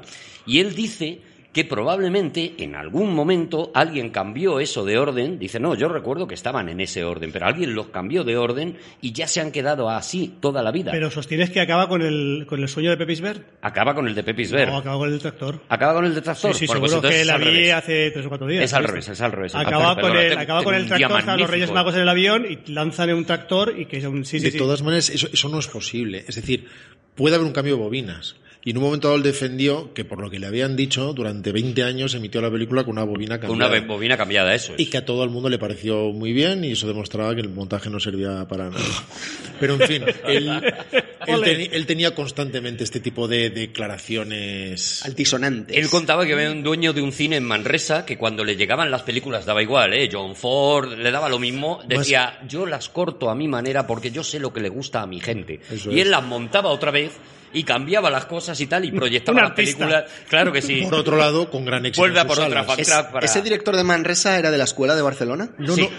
no, no era un director de Manresa, Era pero un- era un exhibidor. Exhibidor Manresa. exhibidor de Manresa que Era- fue el que arrancó precisamente la escuela de Barcelona. Era el- Pero ven- venían ahora. directores del mundo entero a ver lo que hacía. Claro, decía claro, que, era, claro. que era inaudito. Decía, Venía pero- Hitchcock y decía, me has mejorado lo de la ducha. Cel- Thelma Schoonmaker. Enhorabuena, José Ramón. Me lo has mejorado. Has quitado el agua, eso es imposible. Qué bueno eres. Qué bueno eres. Ahora sale Juan Gómez Jurado cantando americano. Mucho mejor. En cualquier caso, creo que esos sueños. Claro, él mismo cuando defendía eso y le decía, no funcionan los sueños, él decía, es que nos habría quedado muy corta. No decía, no, sí, sí, sí, sí que funciona. No, es no, buena no. idea. Decía, pues que si no, de ochenta y pico minutos no se pueden quitar, la verdad. Y, y, y no funcionan, creo que no funcionan. Paran la historia, ¿no? En gran medida la paran y crean como aventuras nuevas, también con una gracia, bueno, en fin, esto es enormemente Cada personal. uno, sí. Pero ver a, a todos en el oeste diciendo Wachi Wachi o Forest Car, pues es gracioso un poquito. Un poco. Es que, Sí, es verdad que se hace largo. es que se ensaña, se ensaña con el gas. si son, digamos que visiones, precisamente lo del eh, paracaídas sí funciona, porque es como una conexión a un a alguien que imagina y tiene una ensoñación. No parar la película durante 20 minutos. Y son contar- rápidos, son rápidos. Para contar historias, eso tiene sentido. Y también tiene además uno de los enfrentamientos entre Berenguer y, y Berlanga. Porque recordáis que al tractor le ató un, un paracaídas Paracaídas, que sí. te- debía inflarse por el viento y Berenguer le decía no se inflará, de ninguna manera esto nunca funcionará. Y él decía, funcionará. Pero él decía que sin ninguna convicción.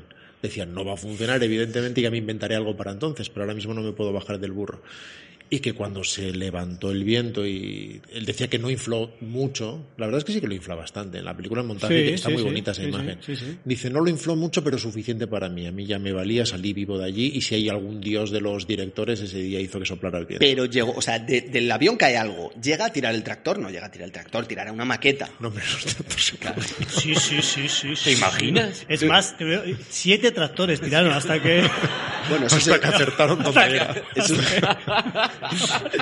eso se puede hacer en el cine de Hollywood, que, que La película fue una ruina, porque claro, No, tiran un, tiran un, tiran un coso, tiran un coso gordo, pero es un coso. le dijeron a eh, Pe- es un Pepe coso, Inver, no puedes cobrar, es que ya- nos lo hemos gastado en tractores todo. pero será de goma espuma, porque además, bueno, de hecho cae en caja, luego la caja una- se abre. Sí, cuando llega, cuando llega a ver si es- han tirado una caja vacía y, y además ni siquiera es de ese tamaño. No sé, Juan, estoy fabulando.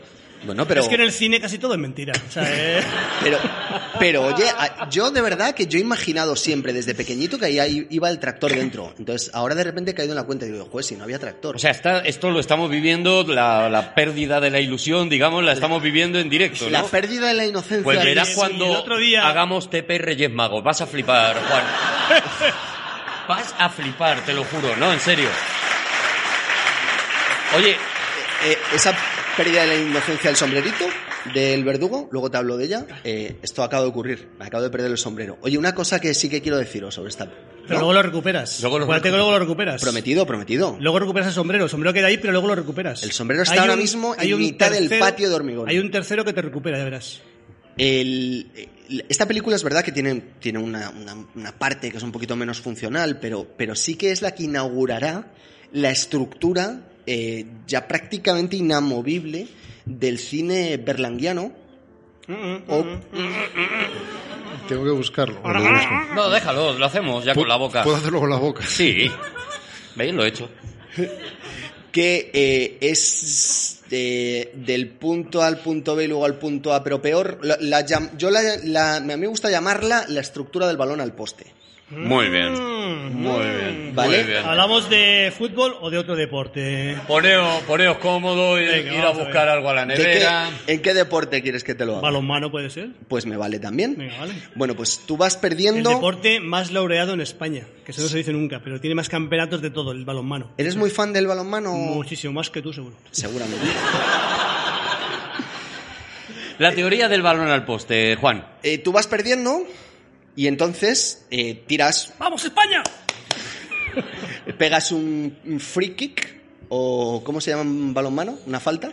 No, falta, no, eh, un lanza, lanza, es un lanzamiento. Sí, pero no sé, a lo mejor te hacen... Bueno, falta no, pues no puedes tirar directo. Juan, Sí, la sí. teoría del Siete balón metros. al poste, Juan. Eh, eh, que- entonces tú tiras y entonces mientras el balón va hacia la portería que parece que va a ir por la escuadra, tú te alegras muchísimo y todo es maravilloso. Pero tú sabes que en la vida no va a cámara lenta el balón ni nada, ¿no? Ya, pero la vida no es el cine. El gato de Redinger, otra vez. Y entonces tú estás tirando el Mientras que el balón, balón y entonces llegando, todo es maravilloso y hay alegría y mueres, y en ese momento te mueres, no sabes lo que ha pasado. Eso es. Y, y en el momento... Verás cuando hagamos TP Oliver Benji.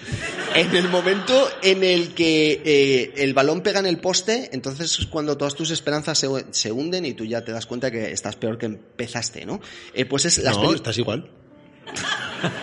Bueno, no, Estás porque- igual, pero, pero un poquito Has- más triste. has pero perdido has hecho el ilusión. esfuerzo. Que a lo mejor es un poco lo que busca, ¿no? Es Eh, una porque analogía. No, no, el- no, la película de alguna manera acaba así, ¿no? Como diciendo, bueno, la vida de esta gente no es peor. O sea, la vida de esta gente es como es. Mm, eh, lo único que han fallado han sido los sueños, ¿no? Han sido las esperanzas, las expectativas. Bueno, pues pero, es suficiente. Pero todo vuelve a, pero todo vuelve a funcionar. pero hay ¿no? un arranque, digamos, inicial que en el que tú de repente los personajes reciben una especie de inspiración mágica con este intruso benefactor que representa a Manolo Morán. Eh, de repente eh, hay una especie de éxtasis eh, que no termina en catarsis, sino que termina en anagnórisis. O sea, de repente. Hombre, Eso sí, eso Hombre, sí. claro, eso sí, Dos ¿ves? veces, además, dos veces, Eso sí, ¿eh? Termina sí, en sí. ananóresis dos veces. Dos veces, de Que verdad no es que- fácil. Y, y- Va como hacia catarsis, pero da en el poste. Pero al principio, al- En el travesaño, en la cruceta. Y, hace- te hace una la ojalá un balonazo ahora mismo, de verdad. partimos de la miseria. Mira, eso es otra cosa que Ya, me pero y el rato, y el rato que son felices. Y el rato que son felices durante un rato mientras intentan conseguir un objetivo que se antoja a todas luces imposible y luego obviamente Mira, yo tengo- mira, mira, un desenlace te- te- terrible. te y- compro eso. Yo tengo un amigo que dice, si a mí me preguntan por la calle alguien una, una- una- un domicilio o una dirección, les digo dónde es, aunque no sepa. Porque ese rato que ellos piensan que van al sitio adecuado, son felices. Luego ya cuando vean que no es, dice, bueno, pues ya... Claro. Entonces de pronto dice, vale, si lo único que he hecho es demorar, demorar el... el- de todas de- maneras, La Javi, clásica anagnórisis. como tu amigo, como tu amigo, hay miles y miles de hijos de puta. No, no, no, no. Pero, el- Es verdad, gente haciendo feliz a, a los demás. pero vamos a ver si ha demorado el problema, porque realmente, Claro. ¿qué- qué? si dice, no lo sé, pues la puta vez dice, ay, qué pena. Pero entonces dice, si es ahí, y esa persona durante 20 segundos, 30 segundos, un minuto es feliz. Llega allí, no es, pues vuelve a preguntar, ¿qué ha pasado? Está en el mismo sitio, no ha cambiado. Pero No- se castiga, se castiga. Y aparte otra cosa, perdóname, tirar al poste, luego lo puedes, luego después has perdido. Me dice, vale, pero hemos, tira- hemos Y el tirado- remate. Hemos tirado dos veces al poste. Eso te El rebote, el rebote. Claro, el rebote. Por eso, favor. yo qué sé. El- Oye, pero ¿no, ¿no pensáis que en esta película ya también se define un poco eso de, de- de lo que hablaba antes Rodrigo Cortés, ¿no? De, de todos los personajes son buena gente. O sea, adoras a todos los personajes que, que- están en... Incluso al propio Manolo Morán, que, Que en un empieza, principio que no, que te lo- sí, podrías... eh, acabas adorando No, no, pero a es- todos, es ¿no? encantador, sí, sí. Claro, La- claro, la- pero se, se convierte en encantador, al final se va llorando del pueblo porque no ha conseguido lo que... Y aunque no hubiera sido así, es- la, la- la ley, la ley de Juan se manifiesta en su plenitud. Son todos buenos, Todos son todos buenos, encantadores. Puede haber alguien que sea ligeramente egoísta o rabioso, dos que se peleen, o una mujer que no soporte que la otra haya pedido la misma eh, máquina de coser que ella le dijo por la noche que iba a pedir. Está ese hidalgo que no quiere participar, pero luego al final dona la espada para, para recuperar un poco lo que se ha gastado. O sea, to- to- son, son imágenes tan el, quizá el poder, tiernas, ¿no? ¿no? El, Tan- el poder no, lo- quizá no. Los, los, los, el- los que son del, del Estado que van a darle las pautas, que eso sí que les trata con un poco de... Pues, pero también Tampoco- son un más. poquito- sí, pero son majetes. Pero son majetes, no se saben el nombre del pueblo, son un poco como, bueno, son más bien simplones, pero no son mala gente. Te dan ¿no? ánimo, no son- le dan ánimo Sí. al alcalde, dice lo que dice usted es maravilloso, pero lo podemos hacer todavía mejor, doy por hecho que será capaz de hacer. Evidentemente le está manipulando también, pero, pero no se le ve No, eh, no. civilino. Y no ni- se preocupe por el pedrizo, ya se la arreglamos nosotros, y a ver si pone una fuente con chorrito, con chorrito. Pero es Y- que a- además, de, de hecho, había una trama para engañar a la Diputación Provincial y a los impuestos de, la Diputación Provincial en el pueblo que todo el mundo sabía, y eso se pasa por alto con una alegría maravillosa. Ah, es dice, verdad que "Es- una- sí, "Ha- sí. han venido los delegados del Ah, gobierno, que- que- ahí lo han descubierto todo. Y dice, "Ay, qué mal el pedrizo. Aparte Claro, le claro. el señor delegado porque no era nadie, no era ningún cargo que El le señor pudiera delegado. molestar. Señor delegado. Es verdad, señor delegado todo el rato. Señor delegado, que Ha venido el señor delegado. hasta yo he sido delegado en clase, o sea, que eso no, no, no significa absolutamente nada. Que se disculpa en cuanto dice Villar del Campo en lugar de Villar del Río, que le da todo igual. y- pero efectivamente son todos encantadores. Si no lo fueran ya Fernando Rey con su voz de off se encarga de hacerlo todo tierno y Qué ternura te da, ¿no? Cuando salen del cine y dice, hoy no se van a quedar hablando de la película, porque hoy están preocupados, están en otras cosas, hoy se va cada uno a su casa, y hay un niño, la última luz es la de un niño que está llorando. Es que tiene una belleza, una ternura, tiene una...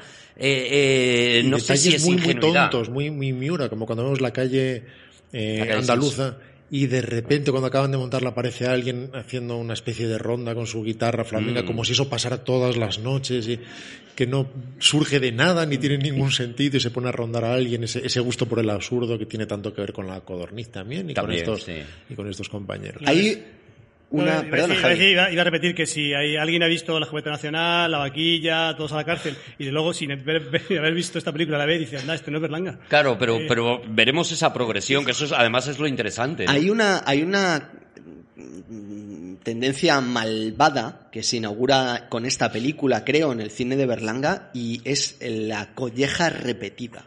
Es decir, el, ¿Es de otra teoría? ¿Es otra teoría?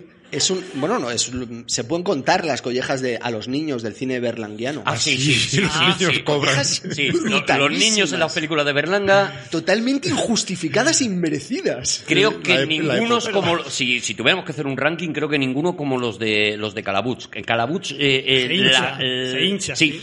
él ha mejorado ya la colleja, la manera de rodar collejas, que son muy difíciles. Ya te- ahí te quiero ver yo, Michael Bay. Eh, él sabe perfectamente cómo rodar una colleja y en Calabuch ya duelen muchísimo las Y además, collejas. algo muy bonito que es que ningún niño se queja. No, ya. Quiero decir que es la época totalmente. Un niño molesta. Va- va en Por ello. otro lado, en mi época también molestábamos. Los, ni- los niños molestan siempre, y ahora da más.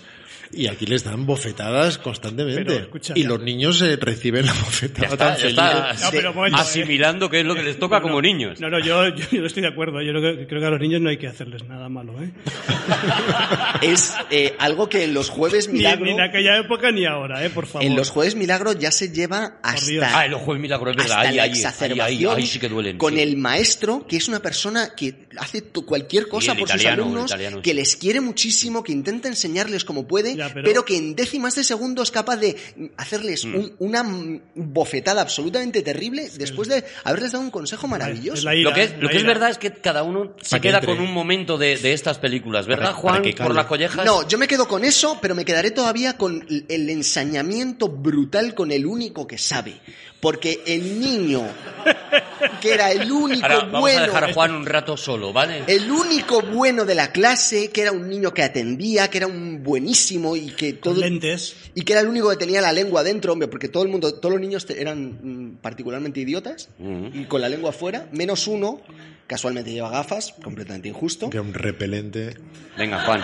pero repelente por- Suéltalo, suéltalo ya. repelente pero repelente ¿por qué? Pero si no hace nada malo. El pobre eh, vamos, lo único que hace es atender la lección y ayudar venga, a la maestra que venga. no tenía ni idea. Un como aquí. Venga, un provechito ya. Venga. Por cierto, hay algo Ya que también se ve después en el cine de Berlanga, que es la maestra, la maestra joven, que en el fondo lo que tiene es fantasías sexuales, Mm. que se pueden mostrar hasta donde se pueden mostrar, con un encanto enorme. No se puede mostrar con mayor genialidad que en la frase que se dice en esta película, que es multiplica sin equivocarse a pesar de que es primavera.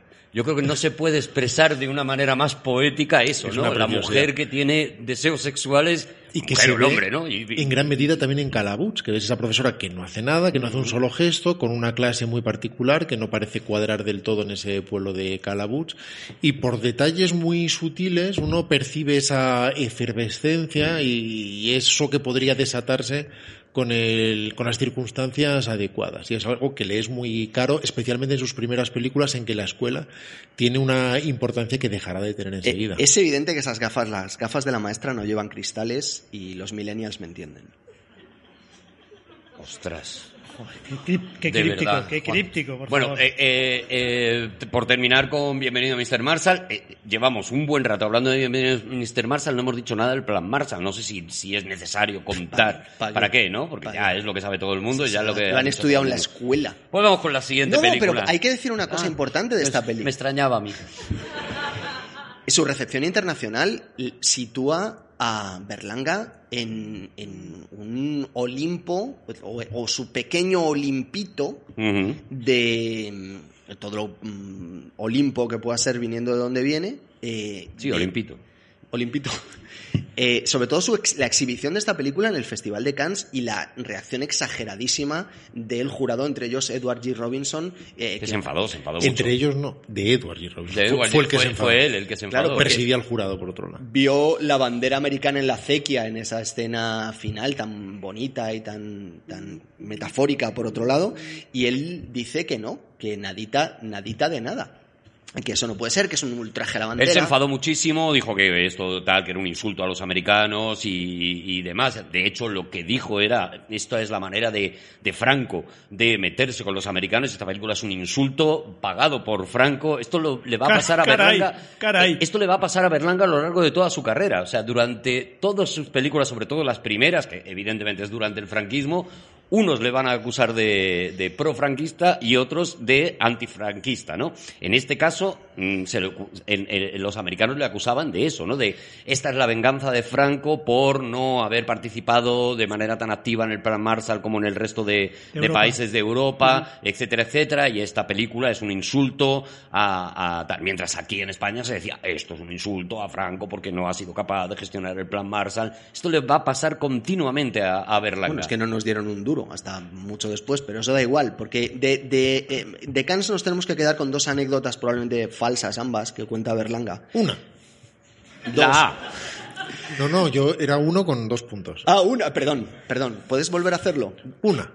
El momento en el que mientras Edward G. Robinson estaba mm, bramando, eh, dice Berlanga que él mientras tanto jugaba en el, en el casino con unos dólares falsos que se había impreso con la cara de Manolo Morán y de Pepe Isbert. Y dos. que fueron el programa de cine que se puso en los cines, en, en la- en los cines españoles. Se hizo ese dólar con la cara de Manolo Morán, que yo tengo, por cierto. Y dos. En, eh, el- el ratito en el que se estaba exhibiendo la película, él conoció a una muchacha de pelo rubio que estaba así como muy timidita en una esquina y le propuso ser la estrella de su próxima película. Esa muchacha se llamaba Brigitte Bardot y finalmente los productores dijeron, por una desconocida no esperamos una semana, que es lo que tenían que esperar. En su Y lugar... me has dado un paso magnífico para la siguiente película de Luis García Berlanga que se llama Novio a la vista.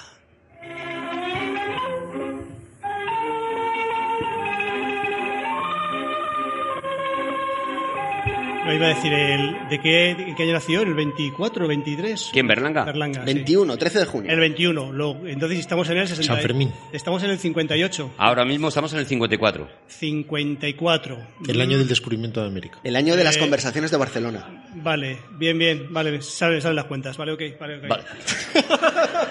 No, es que vamos a ver, yo no conocí, yo no conocía No, a que si son tus cuentas, son tus No, cuentas. disculpadme, yo no conocía a Berlanga, no lo conocía, No. no. lo conocí, pero sin embargo tengo una relación muy fuerte con, con él, pero no, no es el momento. Pero ¿por qué? no, ja- no, Arturo, no es el momento. Es Pero que como de fuerte, digamos, si no le conociste, ¿cómo pudiste tener una relación muy fuerte? No, no, si es no que quieres... es muy fuerte, es que no es muy fuerte. Es muy fuerte. No, lo contaré si viene al caso en un momento que Bueno, yo si vemos que considere- encarta, Javi, si va a generar... Pero muy fuerte, una Vale. relación muy fuerte, Es que, ¿vale? claro, genera una tensión ahora mismo que a ver cómo hablo yo de novia a la vista. A Brigitte Bardot no la conociste, ¿no? A Brigitte Bardot ni tengo relación fuerte con ella, ni, ni, la, ni la conocí. Ni Sobe. Pues Eh, Berlanga tampoco, porque se quedó sin ella y en lugar fue otra persona. Efectivamente, Brigitte Bardot iba a ser la, la actriz, pero como tampoco era tan conocida, pues decidió el productor que no la esperaba y efectivamente ya no... ¡Qué vista! Era una niña, por otro lado, claro, que Claro, es claro. lo que necesitaba para su película. De hecho, estaba basado en un libreto original de Edgar Neville, precisamente, que se llama, creo que 15 añitos, Neville. 15 añitos, sí.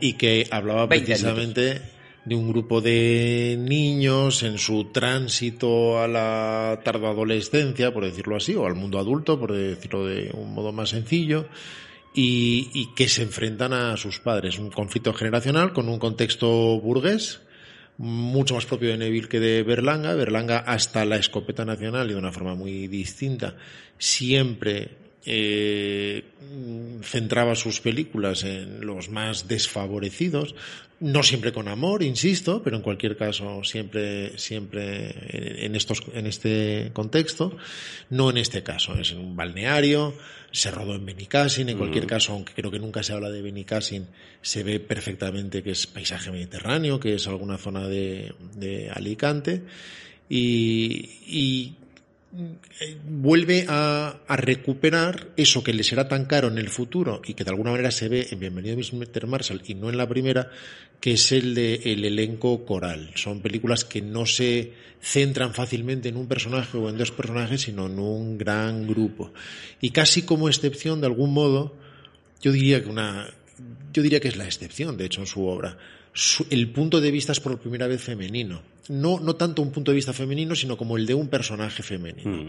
El de esta jovencita, el de esta grande niña, que en un momento dado eh, va a darse cuenta de que efectivamente ya no es la niña que fue y que cambian sus gustos y que aunque tiene una pequeña habilidad nuevamente con el grupo de los niños que representa de alguna manera su libertad, ya empieza a darse cuenta que tiene otros poderes que explotar y que se encuentra mucho más a gusto con el personaje que interpreta Rodero, por ejemplo, ese, ese arquitecto creo que es, eh, 15 años mayor que ella, que con el niño rubio que sería su pareja natural. Un pollo pera. Eh, yo creo que es una es un protoverano azul.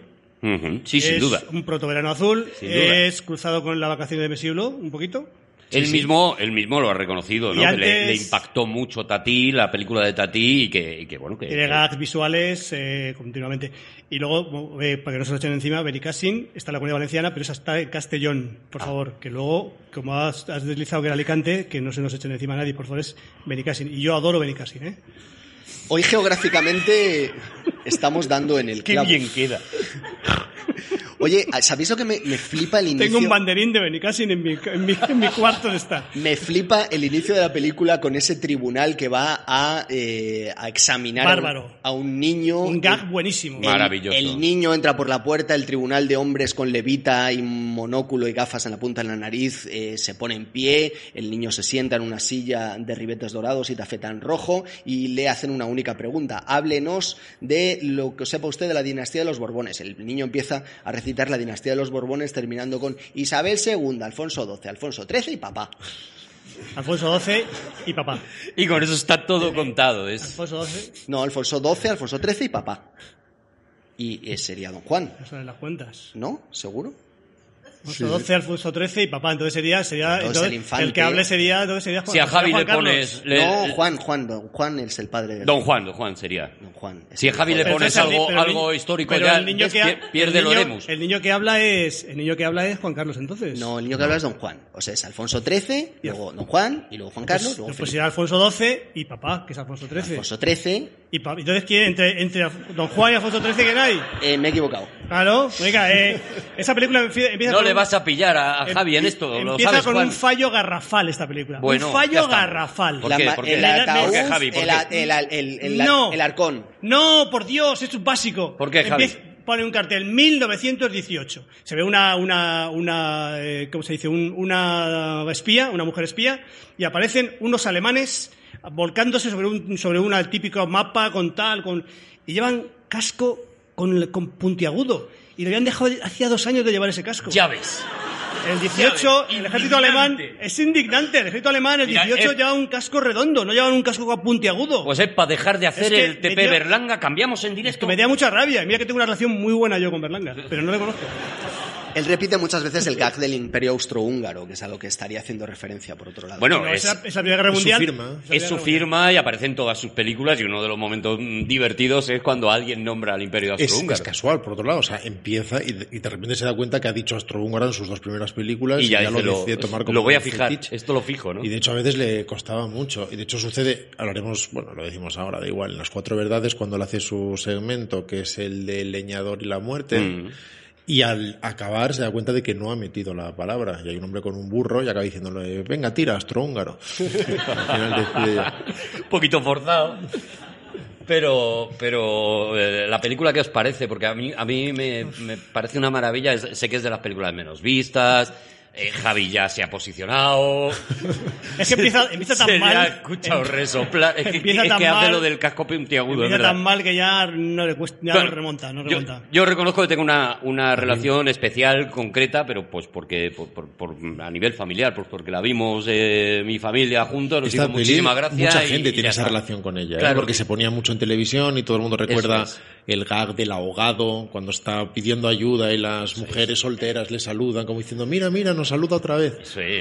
Hay, hay un señor que con un bañador, eh, todos son súper ricos, ¿no? En esa playa y todos van súper con unos eh, modelazos. Se eh, bañan tremendo. vestidos, claro. Pero de repente, claro, de repente hay un señor con un bañador de estos... No como otros eh, que se duchan desnudos. Cachitas y demás, y el comentario de las eh, señoras es, mira, un suicida, porque se va a bañar. O sea, ellos no van a la playa a bañarse, ellos son demasiado ricos como para bañarse en la Y playa. sin gorro, y sin Aprende, gorro, Juan. Arturo, y va sin gorro. Y es una película que aunque tenga mucho del espíritu de, de Tati, no repite ningún gag de Tati, Mm. Salvo curiosamente uno de forma involuntaria, que es cuando están este convoy de coches dispuestos a ir al ataque y uno de los hombres extiende la mano como si fuera un general llevando a sus tropas al ataque, que esto lo vemos en, él lo hacía creo que, no sé si con una raqueta creo que era en, en las vacaciones de sí. de Tati. Pero en fin, el espíritu es... Está ahí, está ahí. ¿Sabéis cómo se llama el bastón de mando? Porque todo el mundo cree que se llama bastón de mando o vara, que lo utilizan los alcaldes y o los generales. ¿Y cómo se llama, Juan? Se llama manípulo. De ahí viene la palabra manipular. Se acabó. No veo la vista. Eh... Oye, aquí empieza también, aparte de, Pero espérame, de espera, Edgar... para, para, para, para, ¿Qué? para, ¿Qué? para, ¿Qué? para, vamos a ver. ¿Qué? El manípulo ¿Qué? era, era eh, Uy, no. como se dividía el ejército romano, se dividía en cohortes, en manípulos y en el, y, y- y- ¿Sabéis que llamamos la tercera película de Berlanga, no? No, si es que me pone, me, me endiabla. Lo estoy, Legión, lo estoy viendo centuria, venir solo yo. cohorte, manípulo. Es que me endiabla, me endiabla. Legión, centuria, cohorte, manípulo. No te endiables, adelante, es. Javi. No, no, ya está, ya Legión, está. De cohorte. todas- Arturo, no lo ves solo tú. Quiero decir que todos hemos pasado hace mucho tiempo ya ese túnel de considerar que habrá un segundo programa y nos estamos empezando a plantear que va a ser muy difícil que esto quepa en menos de tres. Espérate, espérate que no, que no vay- vayamos No, no, a no, tres. no, perdón, pero, Espérate eh, que no vayamos a tres. Rodrigo, tú has dicho que tiene tres etapas. Luego, si tiene tres etapas, tres programas. Así es la vida. La segunda es más corta, pues alargamos. Empezamos a meter sueños. Yo, por ejemplo, el otro día soñé una novela de ciencia ficción entera. Ajá. Ajá. Muy bien, pues eh, eh, digo que, que- que en cuanto al guion es curioso que se incorpora aquí ya José Luis Colina también, que es otro de los que va a ser colaborador de... de- ¿Y por qué es curioso? Bueno, voy a decir por qué es curioso. Voy a, A decir ver. por qué es curioso. Porque eh, llegará un momento, José Luis Colina era... Y, Por lo que sea. Y lo, Ay. lo contaba mucho Bardem cuando le preguntaban precisamente sobre... eh, le acusaban de que su cine era excesivamente político, etcétera, etcétera, etcétera. José Luis Colina era un reconocidísimo Falangista. defensor, falangista, Sí. exactamente. Él había trabajado con Miura, eh, eh, tal, y con Bardem a la vez, ¿no? Y esta mezcla se va a ir dando a lo largo de, de- hasta que ya se queda con Rafael Azcona, se va a ir dando, ¿no? Porque luego serán Colina y Azcona los que hagan los guiones eh, conjuntos con él, ¿no? Un, eh, falangista declarado y orgulloso y, y un eh, comunista también igual de declarado y orgulloso, porque decía, los dos son, están igual de orgullosos de, de sus ideas, ¿no? Y esto es, esto va a provocar ese tipo de, de- de ambigüedad en las películas de Berlanga del que, del que hablábamos antes, ¿no? Esa de que le vayan a atacar por- absolutamente por todos lados, ¿no? El que se haya quedado solamente con la idea de Berlanga es claramente, no, no es verdad, o por lo menos en esta primera etapa. Luego ya veremos cómo la, la cosa va avanzando, ¿no? Avanzamos a otra película, si no tenéis nada más que decir de Pues- Novia a la Vista, que a mí me encanta, pero Sí veo que a vosotros menos. Sí que era curioso al final. ¿Ves? Era muy curioso, ¿Ves? era muy interesante, cu- curioso, porque, porque digamos que, que, que se, se centraban en la, en la ambivalencia, eso está muy bonito. Y yo he O sea, se- aprendido a la par que me he divertido y deleitado.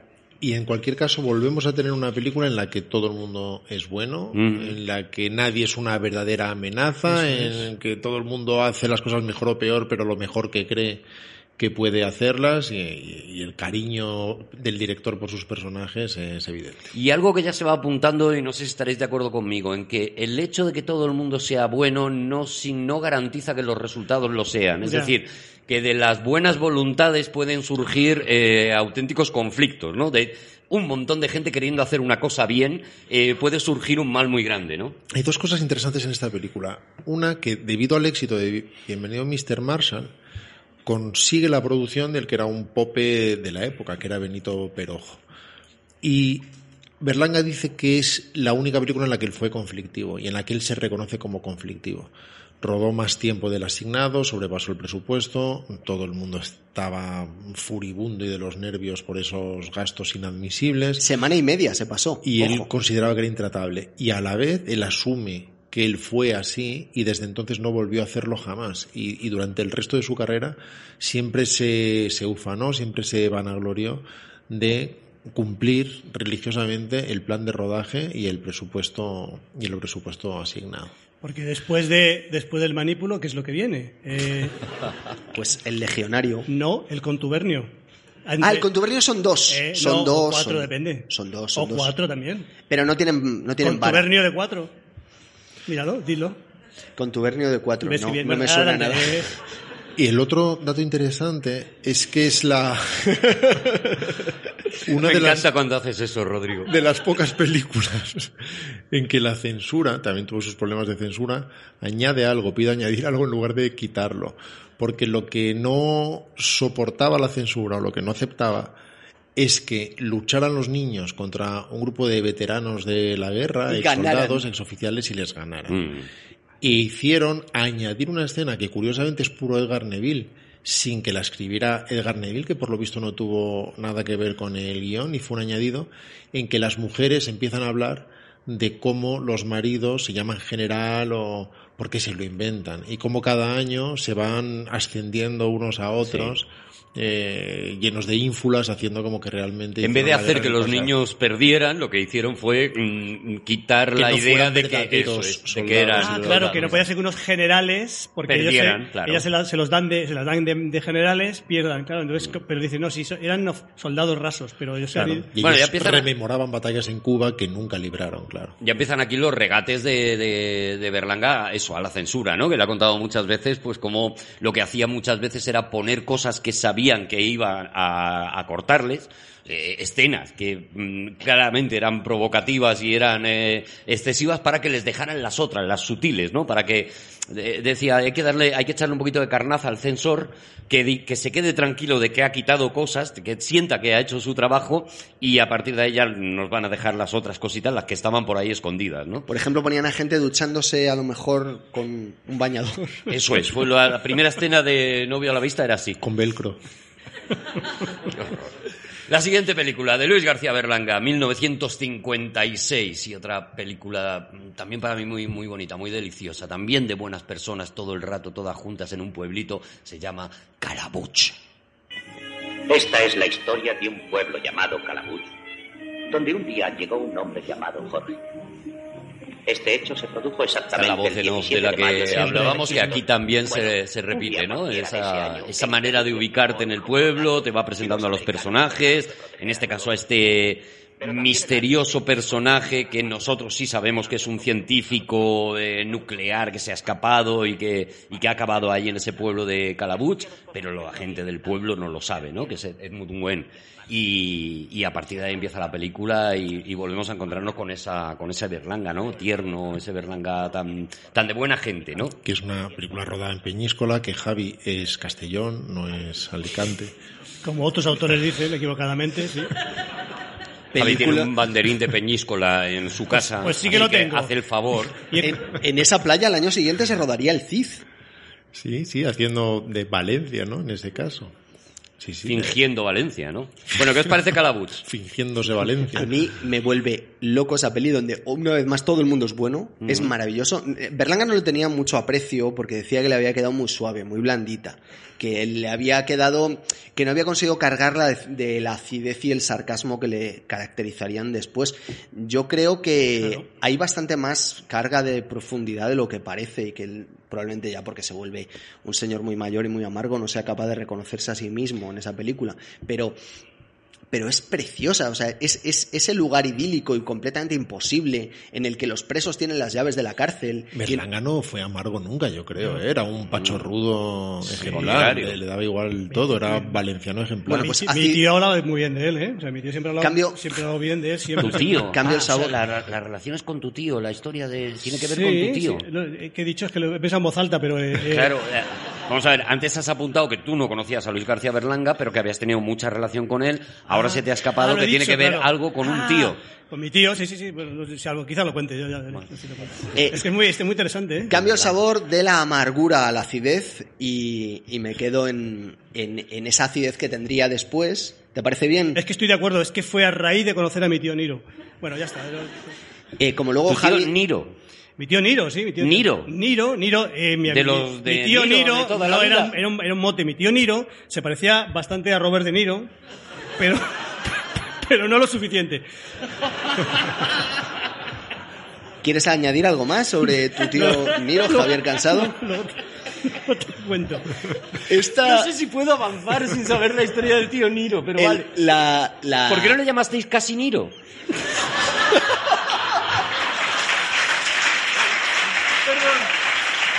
respeto a tu tío, no, respeto a tu tío, perdón. No, entonces sería, perdóname, si nos ponemos Perdón, cartesianos, que- acepto, acepto planteamiento, pero si nos ponemos cartesianos Perdón sería porque estoy casi, no respetando al tío no, Niro. Sería, sería casi de Niro, casi de Niro. Casi de Niro, claro.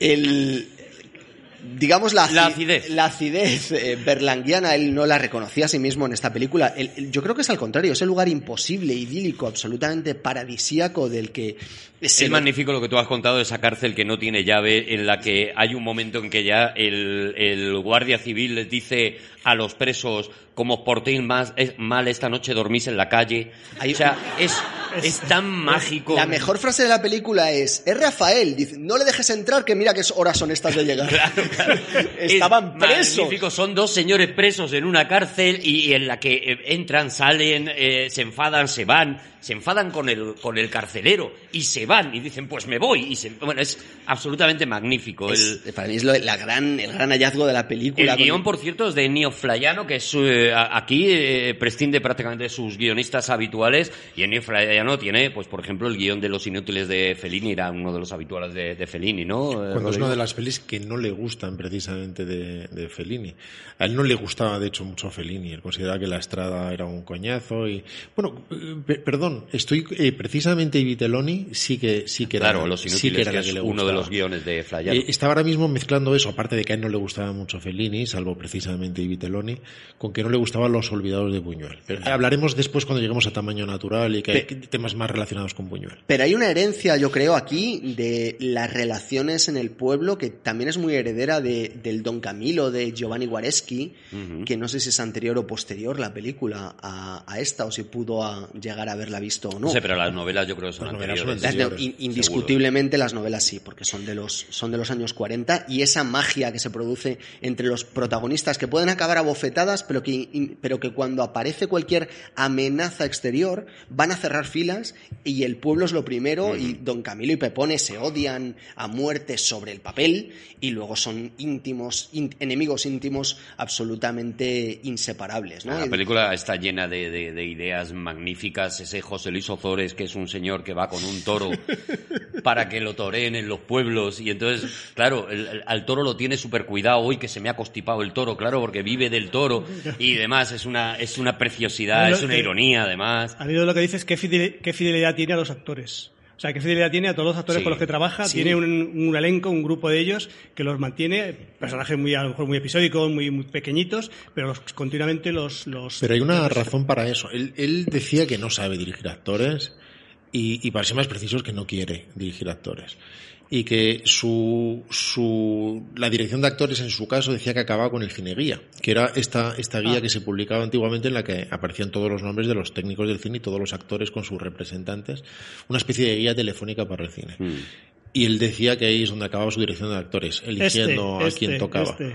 De manera que cuando daba con alguien que encarnaba exactamente aquello que él quería y que era eh, capaz de disolverse en su estilo y en sus intenciones, inmediatamente volvía a repetir con él y le asignaba además generalmente el mismo tipo de Parecido, personaje. Es como José Luis López Vázquez, es el español eh, eh, medio, eh, con sus ansiedades sexuales no satisfechas, etcétera. Doblegado, siempre. siempre doblegado, hablaremos de eso después porque hay una fase que es muy marcada en ese sentido. Agustín González es el español iracundo e intransigente. sí. Eh, a Saza le dio en un momento dado un papel que en el fondo era parecido al de López Vázquez llevado hacia otro terreno, este empresario catalán. Y, en fin, a Pepe Isbert, con quien repitió 50.000 veces. Y él decía además que él siempre echó mucho de menos a estos grandes eh, característicos de los, de los 50, porque eran grandísimos actores que incluso muchas veces en las tablas eran primeros nombres y que aceptaban con toda naturalidad dos días de trabajo en una de sus películas y en cual- cualesquiera otras, por otro lado. Y cuando después, con el paso de las décadas, era como, pero Luis, ¿cómo voy a hacerte un trabajo de 10 días yo con mi nombre?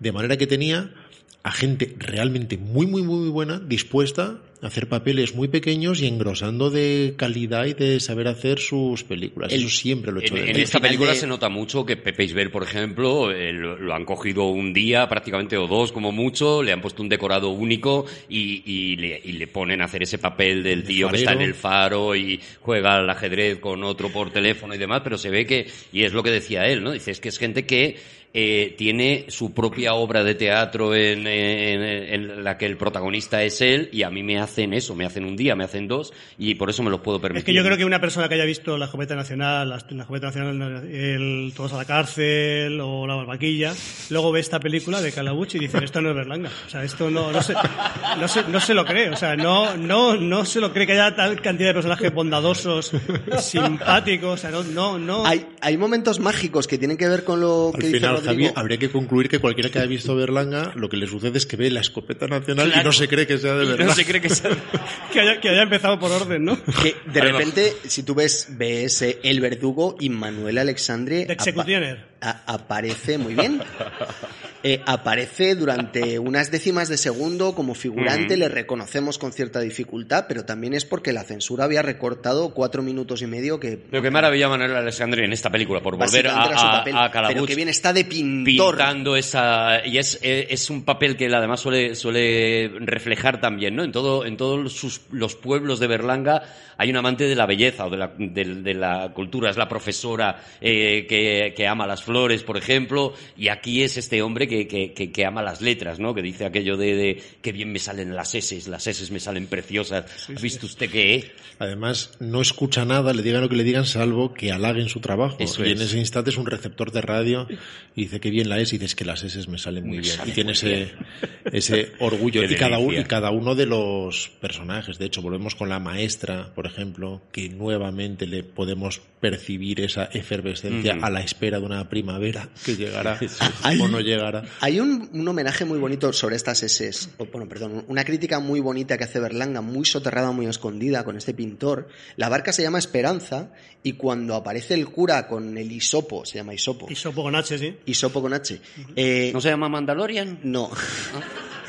¿Qué tendrá que ver? No viene de ningún no era el sitio. mandatorio lo otro Manípulo. ah manípulo El, el hisopo es esta especie de, estoy obsesionado de pequeño, de pequeño saltamontes receptáculo eh, con forma de bastoncito que termina en, en una especie de esfera ¿Sería como un Mandalorian? que tú lo, mo- lo llenas en el, sería un mandoble en el cubo de agua bendita. y En el entonces- cubo, por Dios, en el cubo. En el cubo. En la pila, si O acaso. sea, en lo la has pila. estado diciendo No, todo porque súper bien lo que y de es el repente en el cubo. No, no, lleva un cubo, lleva un Lleva un cubo. cubeto Pero con agua será un bendita. cubo sagrado o Pero algo. eso no se Sí. llama cubo. Cubo, por Dios. Es García de Paredes, arrancó la pila bautismal, la vació en un cubo y lo que llevaba el cura era un cubo. Toma crossover. Se llama, Escuchemos a, arroba no aquí se llama dragones. cubo, En- se y llama en- cástula. Y en el se llama. Y lo otro es cubeto. Hisopo, hay que la H. Hisopo. Y entonces cuando, cuando eh, efectivamente as- mm, eh, aspersa el, el agua Aspersa.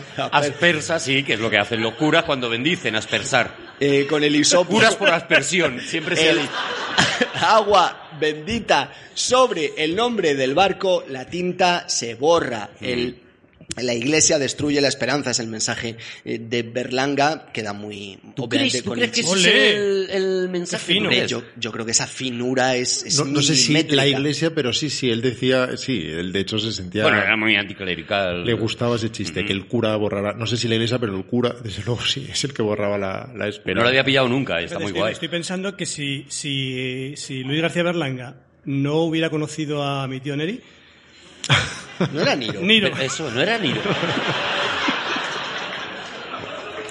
Era Neri porque era casi Niro.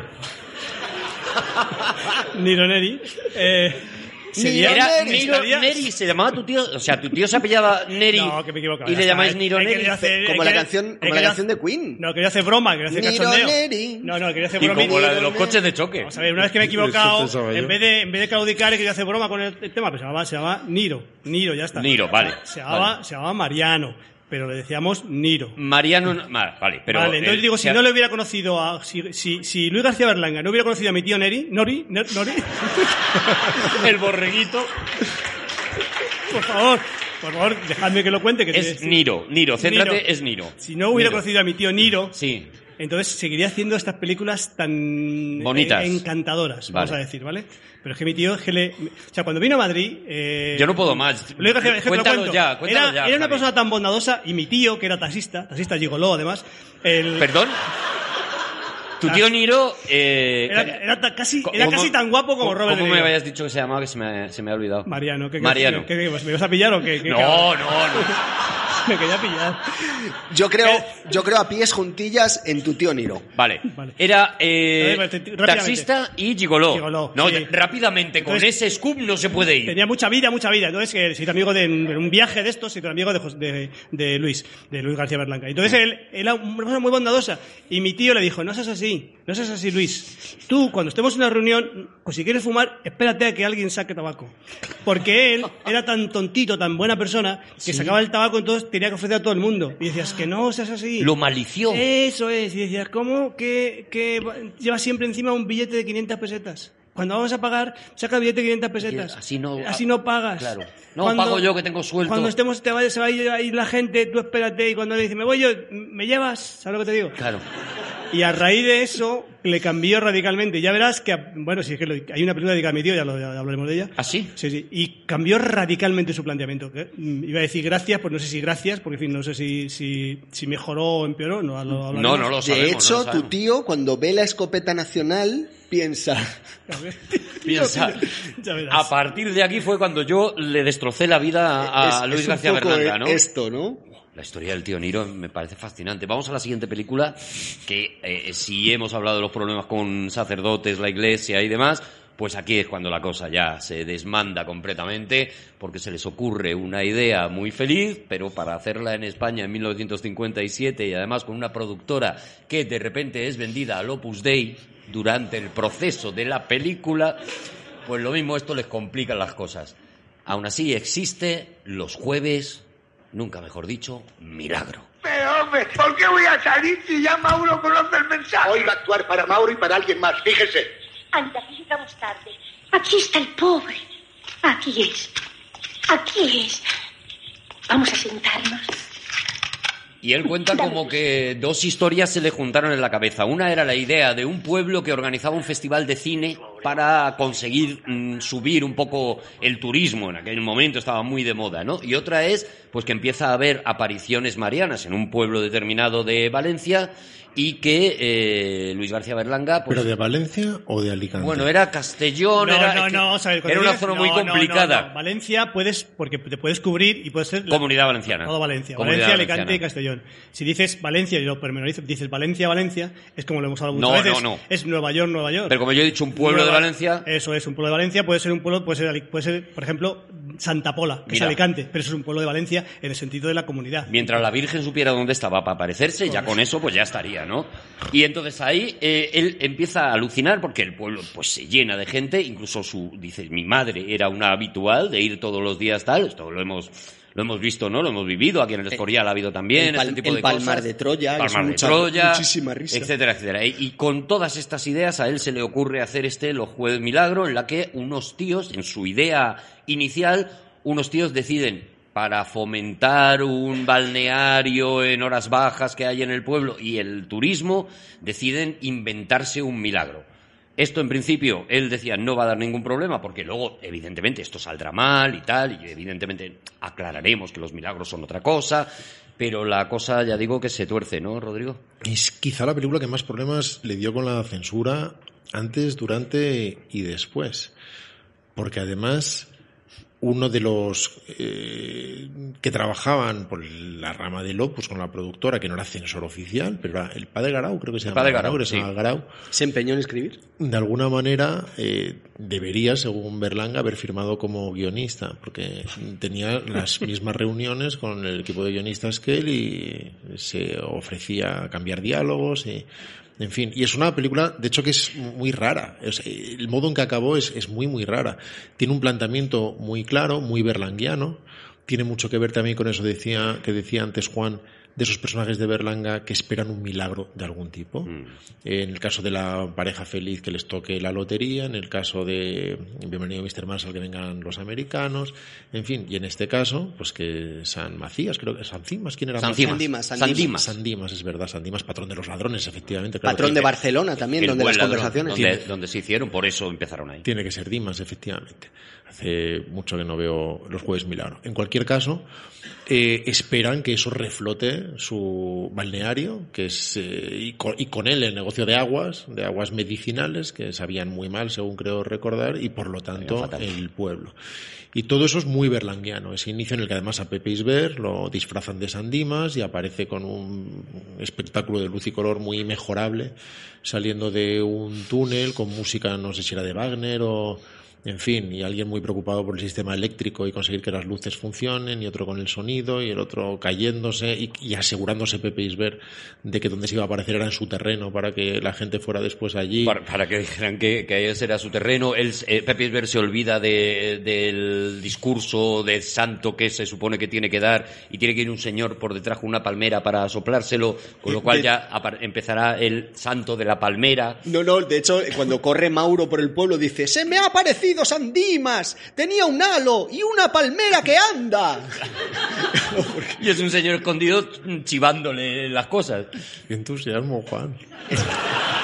He replicado de alguna forma el tono del actor. Y lo has clavado, tío. Creí que estabas doblado. Eh, Ojalá.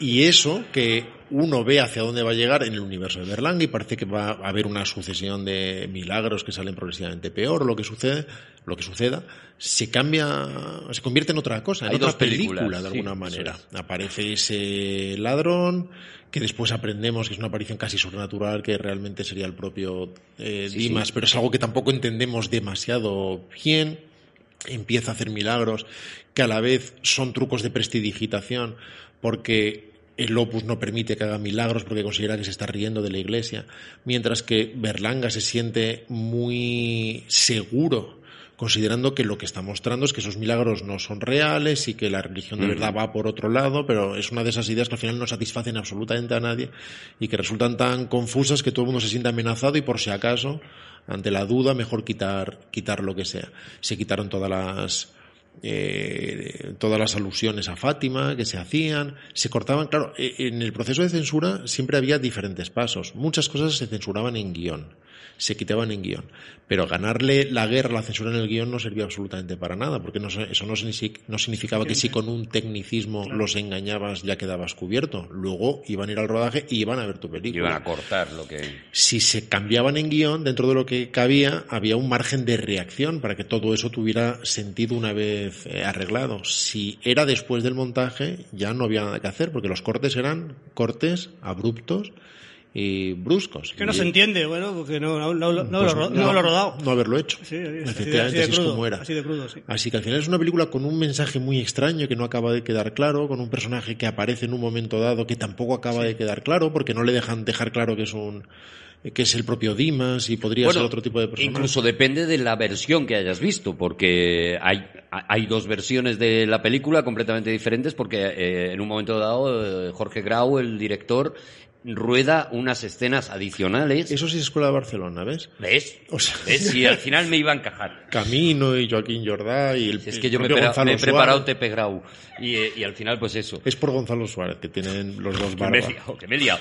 Pero que, que eso, que si ves según qué versión, sí queda muy claro que es Sandimas y que, y que, bueno, pues que ha sido una aparición real, auténtica y que los milagros que estaba haciendo él sí son los auténticos. Si ves la otra queda mucho más ambiguo, en la que no se, pare- no se sabe muy bien si realmente ha engañado a todo el pueblo o no. O sea, yo creo que Estructuralmente es rarísima. muy rara. La primera hora yo creo que es estupenda y que tiene un potencial enorme.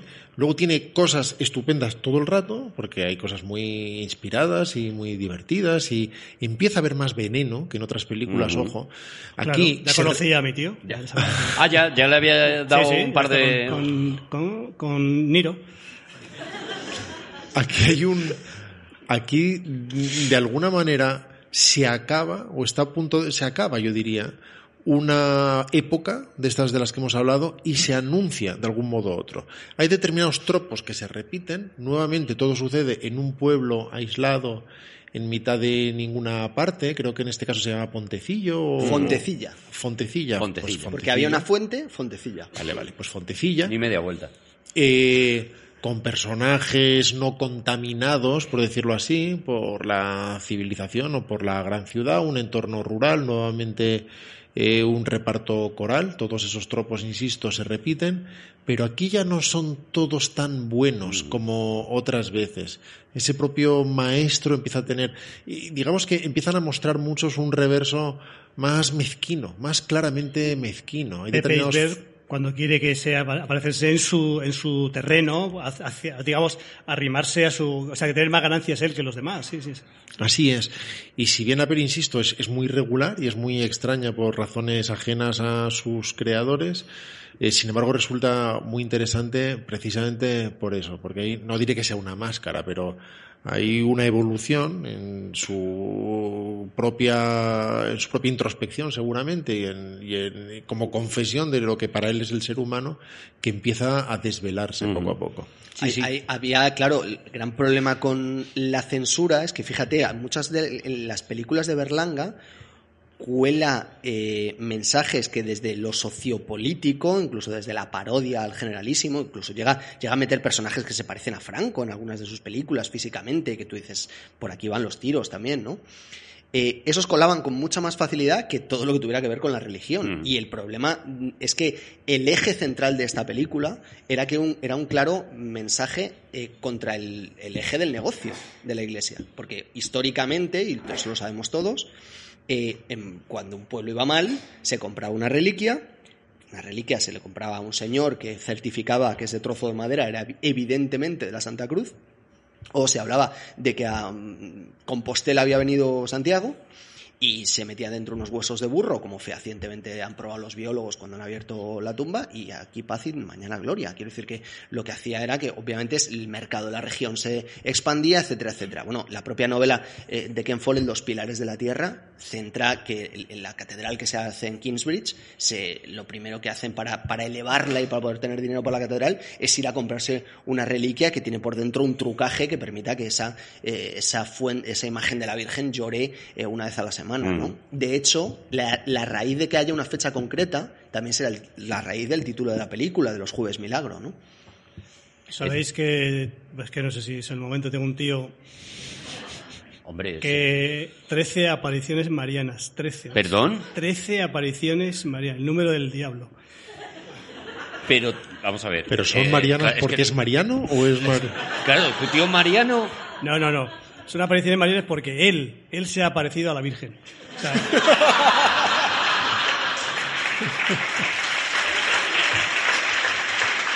El 13 es un el 13 es un número muy mariano, Javi. El 13 de mayo en Cova de vamos a ver, vamos a ver, vamos por vamos 133, 133, 13 3, 13 de marzo, 1 2 3, 13 3, el, número, de la bestia. el número del sobrino de la bestia, el sobrino.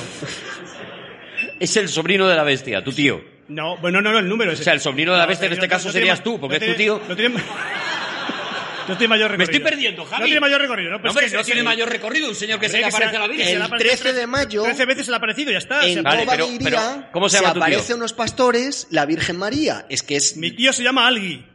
¿Algi? Algi, sí, ya está. Y no es... No ¿Y a quién se parecía? No es...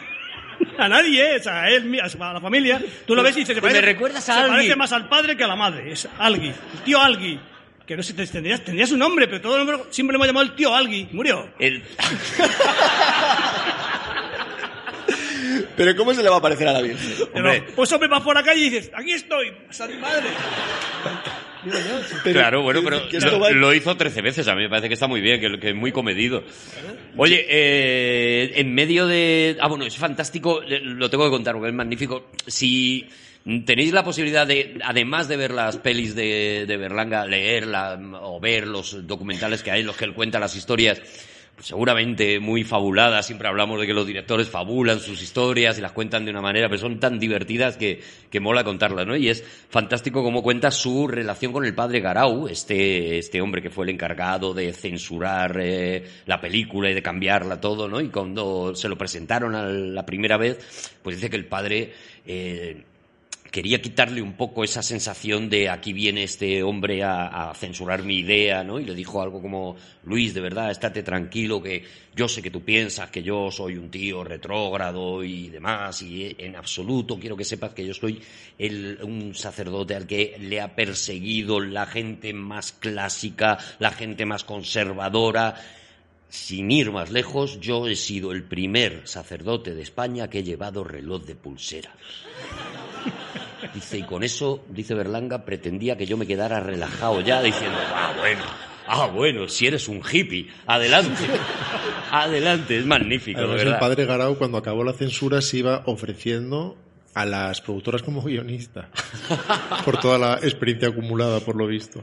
Bueno, la película, la película es, aunque es rara y aunque es extraña, es, es fantástica, A pero es me verdad. gusta- me gusta mucho, porque tú quitas los últimos 15 minutos, sabes de qué, cómo iba a terminar la de verdad, Hmm. y dices, ostras, Bueno, él la quería de mala terminar leche que hay aquí. Como tú dirías, él, querría- él quería terminarla con un, con un tiro al poste, ¿no? Porque lo que quería era que le saliera mal a los señores que habían inventado todo esto de las reliquias y demás, pero no, no lo consigue, ¿no? Bueno, Luego, es- al sector progresista de la iglesia le gustó mucho, al sector de los relojes de pulsera, por lo visto. No, no, a los hippies locos. Creían que iba a ser una película polémica en ese sentido y no lo fue, porque le encontraron valores cristianos sobre eh, la verdadera fe y cómo no travestirla y, cómo la pureza aún así permanecía en lo más pequeño y en lo más hondo. Y imagino que Berlanga flipando cada vez que escuchaba estas eh, exégesis, claro. Pero no sé si habéis estado en Fátima, yo sí. Es muy divertido cómo tú tienes que atravesar eh, a muchos mercaderes hasta entrar en el templo, que luego por otro lado es más pequeño que esta mesa. Así que, bueno, es, es muy Mi divertido. tío, ¿sabéis? Es una cosa muy bonita. Mi tío, mi tío. Tu tío, Alguien, eh, alguien, alguien, Alguien, alguien, alguien, alguien, alguien, alguien. Ah. ¿Sabes que eh, estuvo, Murió con- ya. estuvo, murió ya. Estuvo con la familia, estuvimos en, estuvo en Fátima y le dije, pero aparecete aquí, que es así, te dicen, aquí, aquí esto es adocenado, aparecerme aquí no me, no le Ah, le motivaba. parecía mainstream. No le motivaba Aparecer- aparecerse en Fátima, no le parecía, no le parecía, dice, esto, se- aquí se aparece cualquiera, la Claro, Virgen. claro. Yo tengo que aparecerme en un sitio, se apareció en el Santiago Bernabéu, tío. Tu tío, alguien. Pero, ¿en qué? Pero, ¿cómo se apareció? Quiero decir que... Pues que- estaba sentado y se puso de pie, y señora, Y pues, dijo, ¿Pero fondo norte o fondo sur? ¡Acá estoy! la tribuna. La- tenía mucha pasta. A mí, a, a ti te gusta, Rodrigo, a mí me gusta, me vuelve loco. ¿A ti te A mí, gusta? a mí no me gusta, ¿no? ¿No No te gusta ya el- Pero por el final. Los juegos de Bueno, milagro. sí, me, me- es una película que me distrae mucho. Me, sí. Bueno, es rara, es me, rara, es verdad. me- me tiene mucho recoveco. No, no, no, no, me- no, de mis favoritas. Y aún así es curiosa, ¿no? Oye, eh, bueno, yo creo que ya prácticamente, pues es que vamos a terminar, Ah, sí, porque ah, ya nos tendríamos que meter con Plácido, tal. que- eh, podemos hablar un poco de las cuatro verdades, ¿no? Que es este, Ah, Las Cuatro esta Verdades, claro. película de ¿Es anterior a Plácido? ese anterior a Plácido, creo, creo. no Y si sé, no la hacemos aquí, anterior. pero si no la convertimos en el Plácido anterior. va a ser una horita. Y empezamos con Plácido el próximo, el, el próximo programa, yo creo. Las Cuatro Verdades es una de estas películas malditas como todas las películas de sketches que no han funcionado jamás. Jamás. Aún así, eran razonablemente populares, al menos su producción, en los 60 y 70 y en un momento dado ya se dejaron de hacer porque ya todo el mundo asumió que no funcionaban. Del mismo modo que por alguna razón no se leen mucho tampoco los, los, no sé, perdón, venden mucho y por tanto leen los libros de cuentos, los libros de relatos. Aquí no. En Estados Unidos, eh, hasta hace poco, sí. Y ahora ya no. Mira, Y esto resume una trayectoria editorial de 150 años. el dato. Muy bien. Pues en el caso de, de las No me cuatro- canso de que lo hagas. de las cuatro verdades, cuatro directores, entre ellos René Clair antes mencionado y Berlanga, adaptaban sendos relatos de La Fontaine, De La creo Fontaine, recordar. sí. Y, y, de hecho Berlanga se lamentaba de haber sido bastante fiel en el suyo, porque consideraba que el resto de directores lo que habían hecho es sacar viejos guiones que no habían producido y los habían adaptado a la fuerza, creando una relación muy tangencial con alguna fábula de La Fontaine. En cualquier caso, él eligió, él eligió esta con un actor nórdico cuyo nombre no recuerdo, Hardy Kruger, probablemente sea Hardy Kruger, Ojalá sea Freddy. impuesto por la productora, completamente rubio, rubicundo como el trigo, eh, lo cual no tenía ningún sentido porque hacía de organillero español, que iba con su organillo y un burro por la Gran Vía y lo echaba de ahí la policía. Y había un problema administrativo también muy berlanguiano, porque la policía le quitaba el manubrio, el manubrio del El organillo. manubrio. El Y- Mandalorian se le llamaba allí. y trataba de recuperar el manubrio siguiendo las instancias burocráticas de rigor sin conseguirlo. Tuvo muchos problemas con, con el propio actor porque decía que era antibelicista y que en una de las escenas tenía que estar con un eh, tanque de juguete y el actor decía que ni de juguete, que él no se acercaba a un tanque y había que buscar Qué estricto, ¿no? todo. Él tenía pinta de Sueco, sería, raro. sería sueco. Sería sueco. Los Solucionan el hecho de que sea rubia, además, en un momento dado con mucha, mucha sencillez en, en- en el relato, porque uno de los funcionarios le dice, ¿pero usted por qué es rubio? Y él dice, no sé. Pues ya haber dicho. "Ojú, ojo". Bueno, Oye, pero es verdad que los... hemos contado antes que aquí es donde decide que el burro se llama austrohúngaro. O sea que en este, este digamos que lo hizo un poco... A Berlanga le gusta mucho, le gusta mucho este cuento, curiosamente. Yo creo que lo hizo después de Plácido. Creo que es posterior a Plácido. Puede ser, puede ser. Porque ya hablaremos el próximo día de Plácido. Él consideraba que en Plácido él tenía una especie de estado de gracia a la hora de rodar, en, el, en que todo le salía con mucha sencillez. Y consideraba que de alguna manera en el leñador y la muerte seguía manteniendo eh, ese, ese estado. Creo que la fotografió Sempere, que es con quien llevaba haciendo ya dos películas, fue su operador habitual durante una época, después volvió a trabajar con Berenguer. Y es una historia pequeñita, pero es bonita, muy difícil de encontrar ahora, además. Y si la intentáis encontrar, es muy complicado, ¿eh? pero si la intentáis encontrar, la podéis buscar como las cuatro verdades o como, las, o como tres historias de amor. Porque en el mercado anglosajón se llama tres historias de amor y dices, me está sobrando, me está faltando o me está sobrando una historia. ¿Cuál cortaron? La de Berlanga. Claro, pero yo creo que eso fue porque hay una escena que consideraría en el mundo anglosajón dura, o si no dura de mal gusto, en un matadero, precisamente, en el matadero de Madrid. Y el burrito, el burrito del organillero, es despiezado de forma Te- y te- misericordia. te parte el alma esa que es algo muy ¿eh? propio del Berlanga de ahora, precisamente. Y sale el burro, no diré que fileteado, pero en fin, completamente desollado y además. El burro entra vivo por una puerta, el, el niño que se ha quedado, que ama a ese burrito, que le amaba a ese burrito, esperando en la puerta, va a la puerta de salida y en la puerta de salida sale el burro ya completamente despiezado por la puerta da de salida. pena. ridículo porque es un gag que se lleva haciendo este en las en los eh, mm, cortos de, de la Warner se lleva haciendo décadas ya el- lo de los cerdos que entran por un lado pero y por otro lado. El- dibujado. Ah, Pero dibujado. pero el burro no lo mataron de verdad o es como el tractor Es que si tú coges en la vida real, por ejemplo, a un coyote y lo tiras de un. No es agradable, ¿no? Por mucho que haga mic mic, y estalla y se des.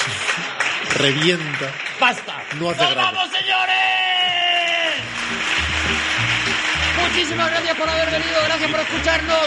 Gracias al espacio Fundación Telefónica, gracias a la gente que nos ayuda con el lenguaje de signos. Ha estado con nosotros Rodrigo Cortés, Juan Gómez Jurado y el tío Algui Javier Cansado. y Arturo González Campos. de la escuela de Barcelona En Berlanga 2. Hasta muy pronto, os queremos mucho. Pero